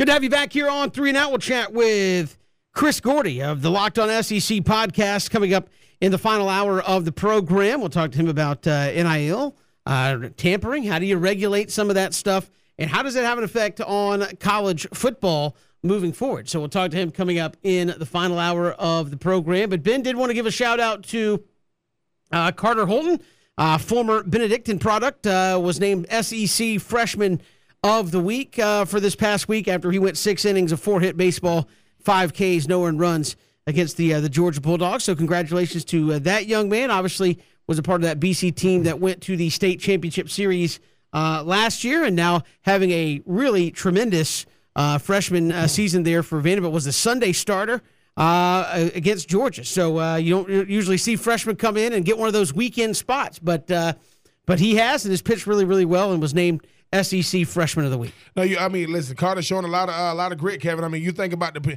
mean, we talk about the SEC and how it, it doesn't take uh, any uh, uh, seasons off. I mean, what Vanderbilt isn't in football, or is that in more in baseball? But shout out to shout out to young Carter. You know, Carter holding me, holding it down to me to be SEC Freshman of the Week in a daunting of a ton, of, of a conference as the SEC as a as a freshman shows that he got the goods. He's ready to go out there and uh, show and improve it. Absolutely. So again, we saw that was named uh, today. Wanted to make sure uh, we gave him a quick shout out uh, there for that effort, and uh, Vanderbilt will certainly see more of them uh, in the college baseball tournament. Uh, when it comes up here in a couple of weeks, and Vanderbilt, I don't know if they're there's not the not the favorite, but I mean the SEC. Goodness gracious, they've got a whole bunch of teams that are expected to go out there and compete for that that top shot. But Vanderbilt always going to be uh, in that mix. Braves off tonight. Ben, they get a little uh, a little bit of a rest, and the Red Sox come in uh, to Atlanta for a two game series starting tomorrow. Ronald Acuna really starting to look good. Two homers over the weekend. Dansby Swanson starting to play well, and Travis Demeritte, uh, who has come up from AAA, really playing well and kind of solidified himself an outfield uh, outfield gig seemingly every day for the time being. Yeah, and uh, listen, the, the Red Sox are always going to be that barometer team, Kevin. No matter what, I mean, they are the one of the best franchises, definitely one of the biggest franchises, not just in MLB but in sports. But this Braves team, they seem to be playing with momentum, Kevin, which I think is not. You can't you can't state momentum enough when you talk about this Braves team. Dansby seem to be getting you know finding his stride again. Austin Riley is proving that look, man, I'm not just a I'm not just a flash in the pan coming off an MVP season. Ronald Acuna Jr. is, I mean, listen, man, he's he's the he's the one that he's the uh, gas that makes it all go. But I just think this Braves team is playing well as a unit, defensively, offensively. But shout out to the shout out to that man Matt Olson. Since he's come up from from Oakland, Kevin, he's been lights out.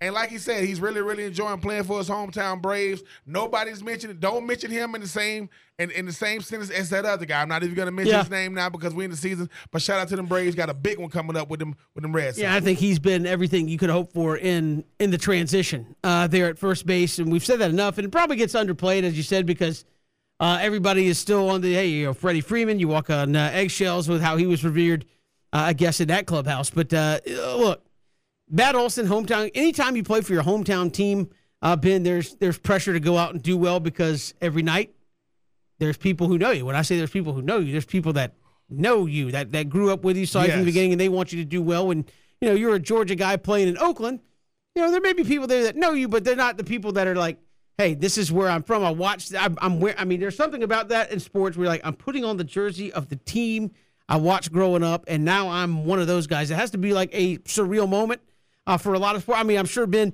it would have been a surreal moment if you got to the NFL and you put on the Titans jersey and said Troupe on the back. I'm sure that's a feeling Yeah, that, that. I It can't is. even imagine. I can only imagine what that would have been if it was Ben Troupe 84 and it's hanging in there and it says Atlanta Falcons on it, and you're going, wait a minute. So I grew up watching, you know, all these Falcons players wear this thing, and now this is me. Uh, It has to be a uh, surreal feeling. I think he's handled it really, really well. We'll come back. Final hour of three and out. Hit us up on Twitter at Pigskin Radio. We're streaming live at ESPNCoastal.com.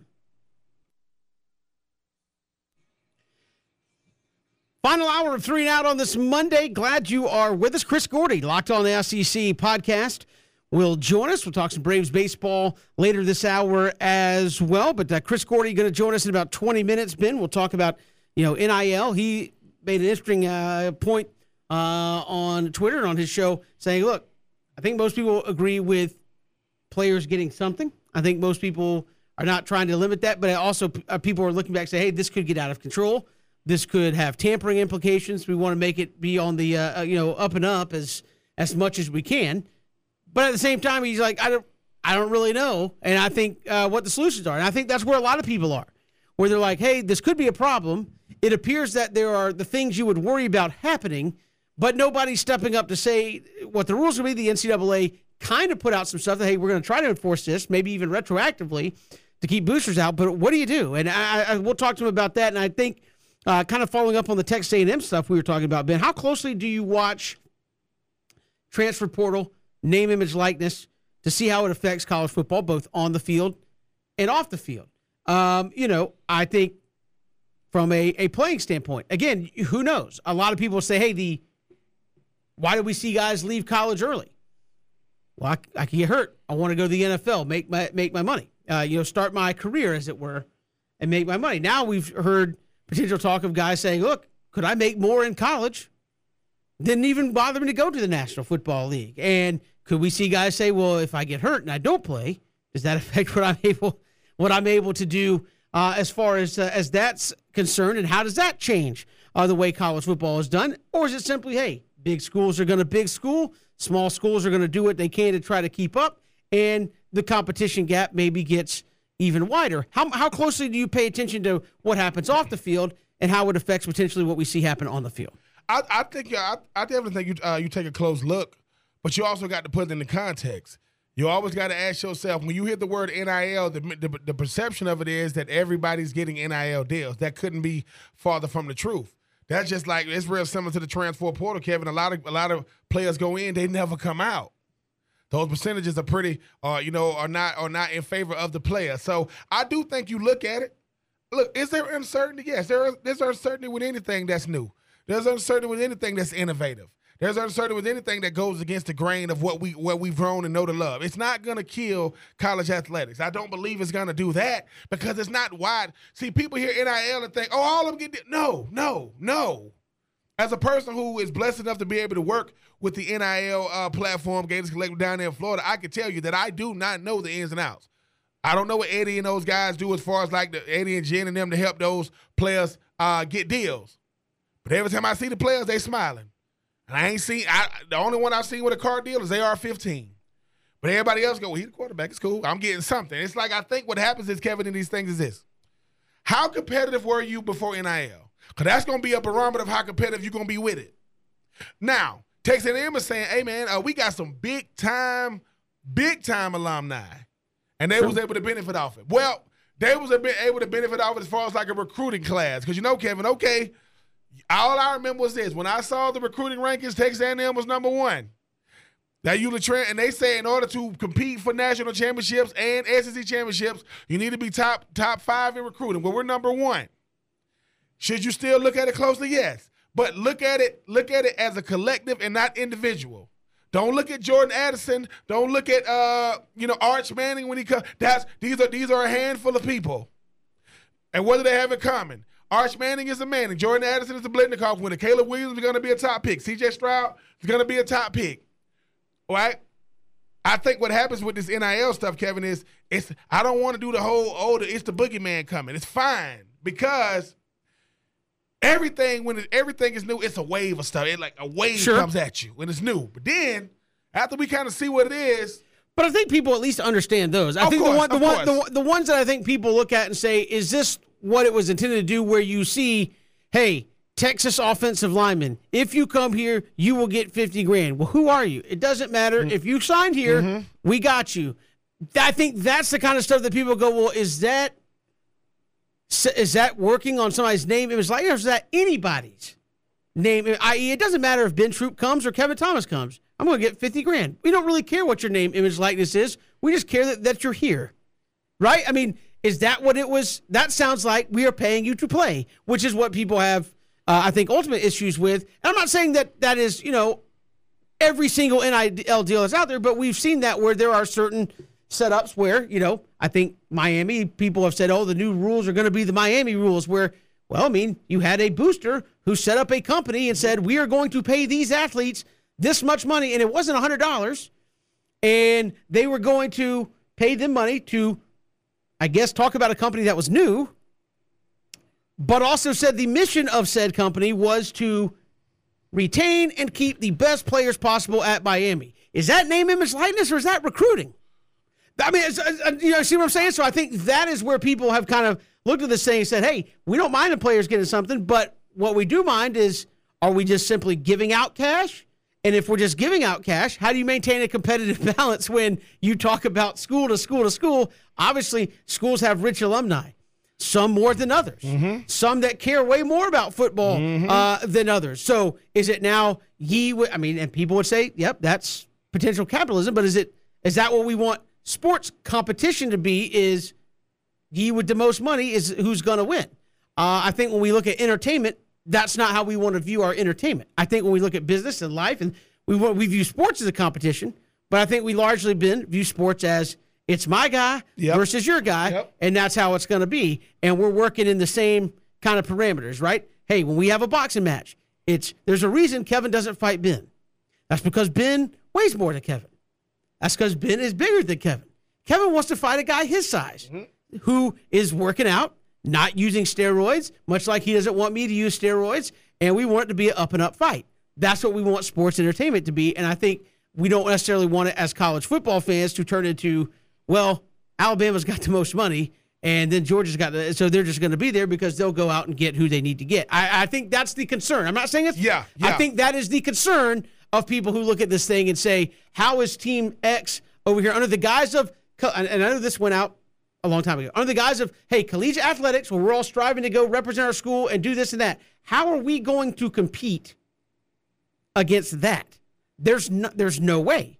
Uh, there's there's we don't have as much money. We don't have a way to get as much money, and and, and this that and the other. And I think that is sort of like, I think that's where you end up with a fracture in college athletics, where you simply look at it and say we're going to have to do our own thing because we simply can't compete anymore in the in the dollar for dollar landscape that's been created in, in college football.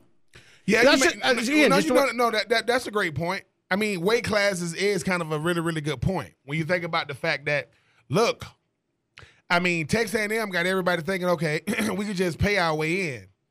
Yes and no, because it depends on what you're paying for. Like, what are you paying for? Are you paying for the perception battle? Okay, you won that. Are you paying to get some wins? You might win that. But are you trying to win it all?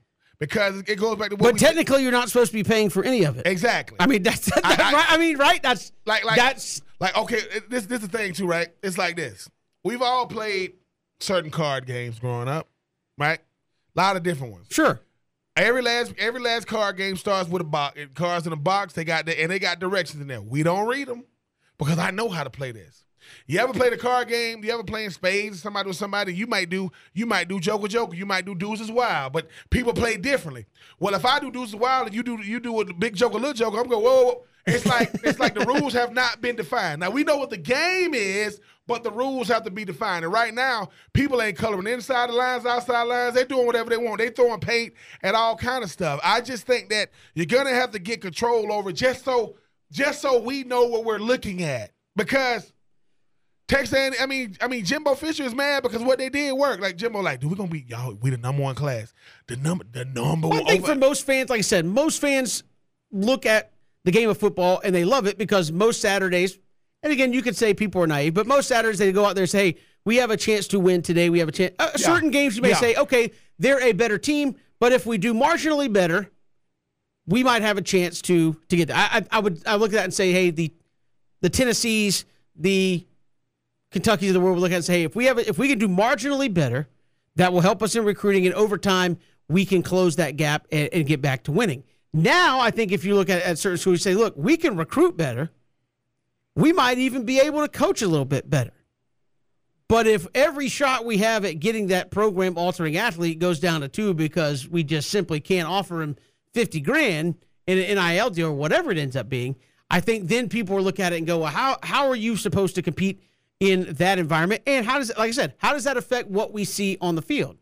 Um, do we see, like I said, do we see guys who say, you know, I I, I- really don't want to play more? Do you start, again, do you start being a part of a team where you see guys go, look, I really don't want to play more than this. I got a big NIL endorsement. Uh, and if, you know, I don't play, uh, you know, potentially it hurts me for next year and the year after that.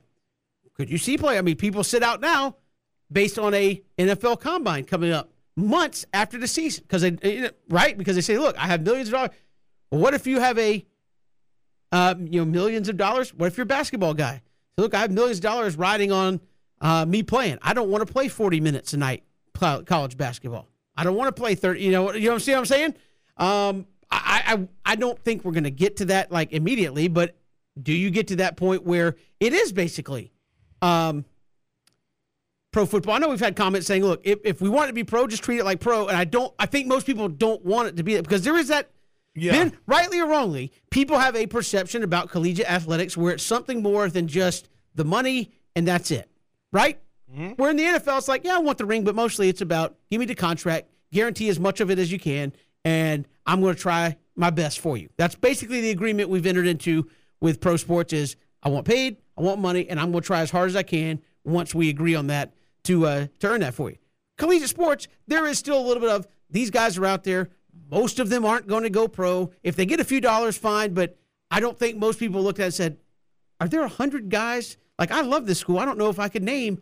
If you gave me a blank piece of paper and said, "Write down the 85 scholarship guys," if I could do it, Are, and they're all going to get 30, 40 grand, which some people may be saying, I just graduated from here and my starting salary is 40 grand. Like, you know, that that's what, and I don't even know who that guy is. Uh, so I, I don't know if, again, that may be hyperbole on my part. I may be overstating it, but I do think that's the concern people have because there is a kind of fascination, fantasy, you know, uh, relationship with college athletics and fans and people who follow their schools of like, oh man, everybody out there is rah rah sis boom bah. We're doing it. We're doing it for the Gators, right, Ben? That's what. That's what. That's that's the kind of what. Like nobody says that about the Falcons. Nobody looks at the Falcons and go, Matt Ryan, man. How do you ever hear this about? Man, Matt Ryan just, man, he loves the Falcons and he wants the Falcons to down. He may like being in Atlanta, but nobody ever says like, man, Aaron Rodgers, man, that guy bleeds green and gold. No, he bleeds green. It ain't Packer green. You know what I mean? So it's like, you know, but college, it's like, man, he loves being a Georgia Bulldog. And I think people are worried about that. Go kind of, if you want to call it fairy tale, whatever, kind of being blurred and going away. And it's just minor league football at that point. Robert, I mean, uh, uh, uh, where college football and college athletics is a, it's not minor leagues. It's something a little different. If, if, if, if I'm, I'm probably having a hard time saying it, but you're kind of follow what Yeah. I'm saying there. Like like like uh, like semi pro. like people have it in their minds, like Yeah. everybody's out here. We're doing it for Auburn. Yeah. We're out here getting it done. The Yeah. war, they're war eagling it up, and now it's like, is it just becoming highest bidder for certain guys? Am I we're out here recruiting? Is my best guy coming in? If I'm Boston College, I finally got me a big time quarterback. He's here for a year. Somebody through back channels not supposed to be happening. It's like, hey man, you played pretty good, but you know if you came to South Beach, we could hook you up with you know 80 grand NIL de- deal. You can still play. Yeah, I'm going to do it. I'm out. How, how do you hold teams together and things? I, I think those are some of the concerns that people have going forward. And uh, again, whether it's fear based, whether it's a potential reality. Who knows? I think that's why I'm interested to see what happens. I think the product right now is still very good. I think when you, because people thought the world was ending when people said, I'm not playing the bowl game. Mm-hmm. They're like, what do you mean you're not playing the bowl game? Like, you're my favorite college player. And they're like, nope, don't care. I don't care about that. I care about who's going to draft me in three months. People thought that was going to be, and uh, but I do think it's a little different if it becomes everybody on the team is now like more concerned about themselves potentially, potentially, than they are the good old college. Again, that's I I know that sounds ridiculous, but I'm telling you, people have that kind of built up in their mind that that's how we view college sports. It's like, and we're all here, we're all wearing our our blue and orange, or we're all wearing our orange and white, or our red and black, or whatever, and we're all out here because we love it. And now, my starting quarterback's thinking about leaving because he's going to go over here and get paid more. It's like, what is that? I think that's how a lot of people see it. And, and they're right, and they're right to see it that way. I think I think too often the times when it comes to uh, uh, college athletics, we have this fantasized this fantasized way of looking at it. This, sure, this, of this, course. And, and and there's nothing wrong with that. a that. romanticized way of exactly, yeah, absolutely. A- a- absolutely. But think about this, Kevin. Coach is going to the highest bidder. Sure, right. Assistant coach is going to the highest bidder, and and that's fine. And there's a lot of schools that don't like that either, where they're like, "Hey, how do we keep a coach?" Exactly, because, because the whole thing. But this thing, right, Kevin? Just know this. Coaches didn't know that, they would they would be in a position to be able to dictate their own money. Like I want to get 10, 11 million dollars a year. Players didn't know they would ever get to a point where they would be here. So the players are saying, "Listen, let us let us take advantage of this because the same way this is here, it might go away. Who knows what, what's going to happen down the line? But let it let this thing play out first. Let us see, and Sure. let's not judge the rule on the exception. Like like NIL deals are when uh you know I think some company went and gave every last player every last uh they paid for every uh, non-scholarship athlete on the football team to get scholarship. That was the NIL deal. So it's a lot more NIL and, and NIL. Let's face it, man. It's, it's a year and a half old. Give it, give us some chance to ca- because uh, you know, Kevin, three, four years from now, oh, we gonna know what the market is. Like we gonna know how it looks. Because right now we can't really tell you what is really going on because we don't know what's going on. But once we get a better grasp of it, listen, college football or college athletics is going to be fine. I don't think it's going to be the end all. Like I said, I graduated high school in 2000, and the world's supposed to come to an end then. I remember way back. Oh, this is it. Y2K, So, oh my over. God! So let, let us let, let listen. It's going to be fine. Let it play out and see what happens. We'll talk to Chris Gordy about that Locked On SEC podcast when we come back. Good to have you back here, three and out on the Southern Pigskin Radio Network. Kevin Thomas, Ben Troupe, glad you are with us here on this Monday. Of course, college football. We are thankfully closer to the start of college football than we are the end of last season. And of course, this has been an off season of what do we think about the transfer portal? What do we think about the NIL? Our next guest, host of the Locked On SEC podcast, has some thoughts on that as well. Chris Gordy of the Locked On SEC podcast joins us. Chris, welcome. How are you? Hey, what's going on, guys? Hey, appreciate you coming on. I wanted to start by just you know talking about a tweet you had uh, a couple of days ago where you're talking about NIL. You said, "Look, no problem with kids getting paid," which I think a lot of people agree with. Shouldn't be a cap on how much kids can make, which I think if you're dealing in a fair market, sure, get what you're worth. No, no, no worries about that. NIL was intended for name, image, likeness. Of course, it was. We're currently in pay for play, which is not what NIL is intended to be, which I think a lot of people were concerned before. And then you said, I don't really know how you fix it, which, judging by really what the NCAA has done, I don't think they do either. Uh, so, where are we at with this thing? How do, how do you kind of feel about Are you waiting to see if it has an effect on, on the field? Like, where are you at right now with how this has been playing out? Well, I, I'm just I'm nervous for the future of college. Um, you know, this has been a long time coming. You know, for for decades it's been well, the kids are getting a scholarship and their books paid for. Isn't that enough? Well, yeah, it was in like the 50s, and now it's become a billion dollar sport, and you know, you got all the, the the higher ups who are all the ones pocketing the money. And at the end of the day, you know, it's the kids who are the the entertainers, and so yeah, I thought NIL was the was the right step in the right direction to let kids profit off their name, image, and likeness, and particularly just to name a few, you know, Johnny Manziel, Tim Tebow, like uh, you know, Tyrann Mathieu, the Honey Badger, like these were guys who took the college football world and specifically the SEC by storm, and they were guys that definitely could have profited off of selling T-shirts. In fact, when I was at, or you know, right after I graduated from LSU, uh, Tyrann Mathieu was trying to sell T-shirts with the Honey Badger on it with the number seven on the back, and it wasn't his name, but it was the number seven. They said, "Oh, you can't do that. That's you know, that looks like an LSU jersey, and you can't do that. LSU owns the rights to that, and it's like, come on, man, like that's that's just silly. Same thing with Manziel. Like they were selling number two T-shirts and jerseys in the A and M bookstore, but Johnny Manziel didn't get a dime of that. So yeah, like those are the ones where it's like, come on, like change the rule, make these let these kids get some money in their pockets. The other part is advertising. Like you know, for decades we heard about you know there was a, a clothing dealer in, in in Tuscaloosa that wanted to have players come and try on suits and sign autographs, and for years that was not a rule. Or, you know, the, it was a rule that they couldn't do that.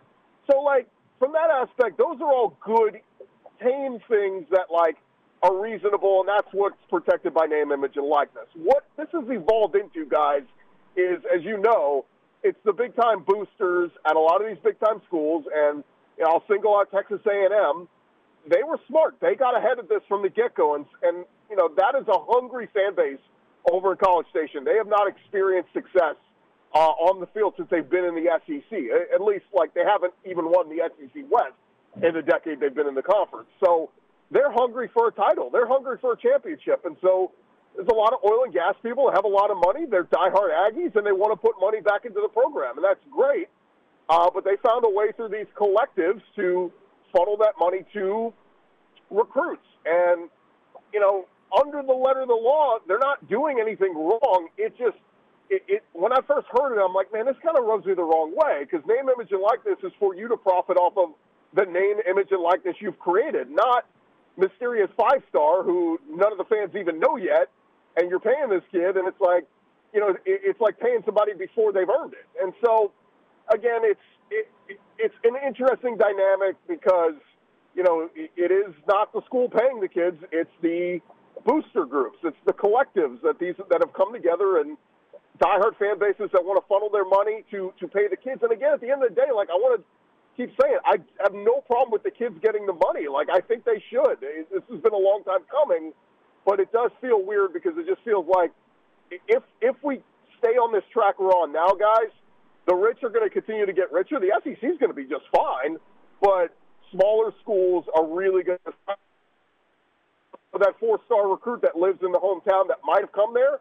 Well, he just got a fat check to go to, you know, never never been to College Station before, but Texas A&M, the, the paycheck was right, so he's going to play at A&M. And I just wonder what this is, what's going to happen with the smaller schools across college football. And Chris, to that, I mean, to that end, I mean, when you think about the fact that name and image likeness, as you mentioned, I mean, some of these players have already gotten it. You talk about the Johnny Manziels, you talk about what Reggie Bush or Vince Young or Darren McFadden, guys like that could have gotten. But I think too often when I hear about NIL, I only hear the money part. I, I, I look at it from a standpoint of a coach. A coach gets his contract. But he or she, they also get you know car deals. They get they get like cell phone deals. They get other things they benefit from being the head coach at, at school at school. Why? When you talk about smaller schools, it might or, or, schools in general, it don't always got to be compensation through monetary reasons. It could be something else. Free cell phones, free like laptops. I think that the thing about NIL is they're not being creative enough because listen, you talking about people with deep pockets, they always gonna have they pick it a little. They was doing it before NIL. They was deciding the type of people that was going to certain schools. I just think that the creativity that needs to be put into place when it comes to NIL hasn't been tapped into yet. It's a great point, and you know, I, we've seen this uh, at least a little bit. Like, you know, think what you want about Barstool Sports, but Dave Portnoy jumped on this and threw out there and said, "Hey, email me if you want to be a Barstool athlete." And he got a bunch of emails from people. And from what I understand, a lot of those kids they didn't get paid, but they sent them just a bunch of free Barstool clothing and like, "Hey, man, you want free? Here's a free shirt. Here's a free sweatshirt." Like, you know, you're a quote unquote Barstool athlete. They're not paying them, but they're just hooking them up with free merch and I think that's another part of this. Um, you know, but again, the, the NIL part, like, the, there's got to be something in return. Like, uh, you know, I've heard a couple instances of businesses want to, you know, they, they want to sign a kid to an NIL deal and they write them a check, but then there's nothing on the back end. There's got to be something for services rendered, right? Like, you know, if I'm a big time furniture dealer in, in Columbia, South Carolina, and I want to sign Spencer Rattler to a deal, and I give him a check for $500,000 man, at least do an Instagram post. Like, do something where it justifies services rendered. And right now, like, it seems like there's not even really a watchdog group following up on these deals to find out that services were rendered. Um, you know, but, but it's not just the big dogs either. Like, my wife went to Kentucky, and you know, I heard there was a deal a few months ago. Um, you know, I think it was the local Kroger in, in Lexington wanted to have the entire gymnastics team out to sign autographs for you know little girls that you know are fans of gymnastics. I think they paid them like a hundred bucks a piece or whatever. It's not it's not earth shattering, but like that's awesome that the gymnastics team can can make a little money off of doing that, whereas before they couldn't. So it, it's not just the big dogs. I mean, that's that's the bulk of this. That's where the problem is uh, in buying the recruits, and um, you know. But again, like the current athletes, I have no problem with it. And honestly, the transfer portal, everybody's talking about the kid from Pitt, and oh, he's going to go to the highest bidder. I kind of don't have a problem with that one either. It, you know, because again, he's created his name for himself, so he's getting paid for his name, image, and likeness to go somewhere. So um, you know, there, there's so many loopholes and issues going on right now. To me, the bigger problem is on the recruiting front, where we're going after kids and giving them a big payday who have never stepped foot on a college football field before, and even some kids who may not even have stepped on that campus and committing to go play football there. I just it rubs me the wrong way because I'm I, wonder is that what is in the best interest of the kid? And people may say on the other side, who cares about the best interest of the kid? He got paid. It doesn't matter if it's going to work out for him on the football field. He got his two hundred thousand dollars, and I get that point, but again, is that the best answer long term? Chris Gordy, Locked On SEC podcast, joining us. Chris and we've been and I talked about this, where uh, you know, as you said, you don't know what some of these deals are, and, and certainly as we know deals to be around, you know, professional sports. Seeing a guy like DJU, preseason Heisman Trophy candidate, got a big uh, early endorsement deal uh, with what Dr. Pepper to be kind of like the face of the college football USA and all that, and did not have a great year. A couple of guys got big deals, ended up not playing and transferring. Like normally, those deals, you go, that was a bad investment, and and and, and maybe you don't give those out uh, as frequently, and, and who knows what will happen there, but. What do you, how do you feel about how this thing has evolved where the NCAA and you see state legislators get involved and they're like, well, you know, instead of agencies, why don't we just have the school be able to broker deals for student athletes? They're like, how do you think about that? Where now you've brought the school directly involved with uh, with potential deals, and as Ben brought point, how long before they look at that and say, well, we basically were your agent, we get a cut of that?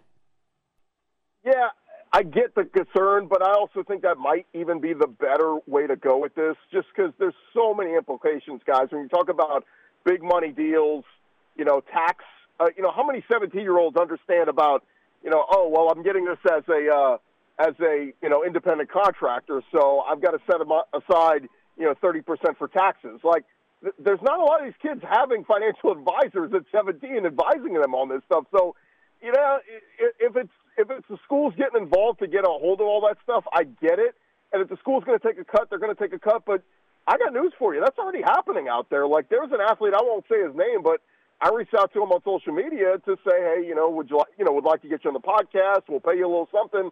And you know, he said, well, you got to go through my agent, and uh, and uh, the agent happens to be one of the bigger named agents out there. And I'm like, wait, how is this legal? The kid is a college athlete, and he's got an agent. And then I'm told, oh, the agent handles his marketing. And I'm like, oh, so when he becomes pro, you know, he's going to sign with a different agent? No, that agent's smart. He's getting ahead of it and saying, I'm going to be your agent for when you become a professional athlete too. But I guarantee you that agent is right now getting a percentage of his marketing deals that he's signing, and so it's it's already happening. And and there's going to be people out there who take advantage of the kids. Um, man, it's just going to be crazy to see how this thing plays out. A and M was actually pretty smart.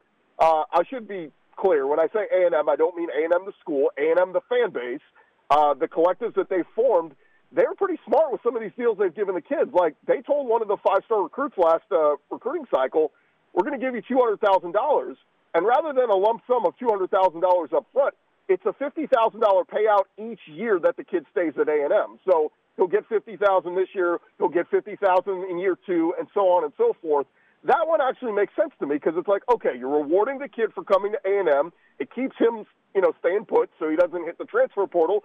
And if he tra- hits the transfer portal, well, the deal is no longer on the table. So th- there are a lot of working cogs here, guys, that uh, we're going to see in the coming months to years. But no, I, I, I think the schools getting involved here is actually one that makes sense because, again, I, I hate to sound hokey, but I, I do, you know, think that we have to have the best interest of the kids at heart, and it's not about getting your big lottery check payday. Well, Chris, I will say this: in just the time we've been talking, uh, according to NCAA.org, they just put out uh, name, image, likeness guidance to uh, to schools as uh, definition would include collectives set up to funnel name, image, likeness deals to prospective student athletes or enrolled student athletes who might be considering transferring. Uh, NCAA recruiting rules preclude boosters from recruiting and are providing benefits to prospective student athletes. So there's one thing that's come down from the NCAA to try to keep third-party, uh, I guess, booster organizations from recruiting athletes dangling NIL deals out there. Yeah, but come on, like, I get it. Uh, you know, who's going to enforce this? Like, the NCAA can put that out. Hey, here's our guideline. Yeah, great, NCAA. Now go enforce it. And then what's the punishment if you break the rules? You know what I mean? So, that like that that was the funny thing this whole time. Like when I heard Jimbo Fisher on signing day saying, you know, this has nothing to do with NIL. This is our coaching staff. They just did a really good job. And I'm like, I get he has to say that because they put the stipulation in there that you're not allowed to use NIL with recruiting. But again, plausible di- deniability. The coaches can go, we had nothing to do with this. What our boosters did on the side, that's all on them. And so, look, it's still going to happen. The NCAA can can say whatever they want with this guidelines, but man, it's it, you know, it's still going to go on. It's still going to happen. I've had people say that to me this week, saying, "Look, this has always gone on. I saw the movie Blue Chips. I know how this thing works. So, you know, now it's just a little bit more out in the open, and I get it, but." there just has to be a little bit more transparency, and and we got to figure out, you know, the word student athlete. It's become a joke, and the word amateurism. It, these are professional athletes in a certain sense. If you're going to be getting paid for your talents, you're becoming a, a professional working person. That's another thing too. Like if I'm getting a hundred thousand dollars in an NIL deal, am I an employee? You know, what's the tax code on that? There's all kinds of ramifications here. And Chris, I mean, to that end, I mean, the one thing, the one thing that uh, let- let's call it what it is. I mean, I, I agree. There is no amateurism. Student athletes, is what they put out there to kind of make to kind of make sure that the, the the, you know the viewing public or the listening public is saying, oh yeah, they still you know student athletes. Well, if you put so much into getting them on campus, right? Some of that, and then you talk about how much money you give them. I think that this thing is going to have to have more of a more have have an approach of more of a. It's an organization called NIL. It needs to have a headquarters on every single campus to where every single deal you can you can monitor it because what happens is if I know what if I know what everybody's doing as far as like an, a uh, separate from separate from like the head coaches and assistant coaches, that makes it so that okay we can answer some of these questions because Chris, you know just like I know. Man, these boosters know. Listen, it wasn't no rules for us back then. It ain't no rules for us right now. Because how you gonna monitor us? We the ones behind the scenes that make college athletics go. If we being honest about it. So how you gonna how you gonna place restrictions on it now? How do you feel about having like an NIL on each campus to where you got an NIL like you know uh, like office to where every single deal in person has to come through here from a monitoring standpoint. Yes, it's not a bad deal, and you know, I, I think maybe at least start with the conferences and let the conferences set up. You know, the SEC is big enough that they can have their own offices. Uh, you know, kind of uh, be the the gatekeeper on all this stuff for the conference. But keep in mind, there's different rules for different states right now. I mean, the the laws that were passed. You know, up until a few months ago, there were still a, a couple of schools in the SEC that it wasn't legal in their state to do NIL. Um, you know, there, there's different rules from the standpoint of LSU was one of the first schools to say, hey, if you sign an NIL deal, you are allowed to use the school logo and your, you know, if you want to wear your uniform in like a commercial for, say, like Raising Canes, you can do that. Arkansas, you couldn't. Arkansas said you can go sign whatever you want, use your use your name and, and your image, but you can't use the Arkansas logo or, our colors. So there's just it, it's there's got to be some kind of gatekeeper. And again, it, the NCAA's, I have zero faith in them to, to traffic or monitor this. But yeah, maybe you start with the conferences and say, have an office, you know, or, or a leg of, of each big conference that's going to help regulate and, and monitor this kind of stuff. But man, I, my head is spinning on all the different rules and, you know, this state has this, but this state doesn't. And then again, who's gonna who's gonna be the watchdog and you know, who's going to come at somebody and say you're doing it the wrong way? And, what's the punishment for that? So it's just, there are so many things going here. And that's why I get Greg Sankey going up to, uh, you know, the federal government saying, hey, you know, is there, can there be some kind of guidelines here? Because the NCAA didn't give us anything.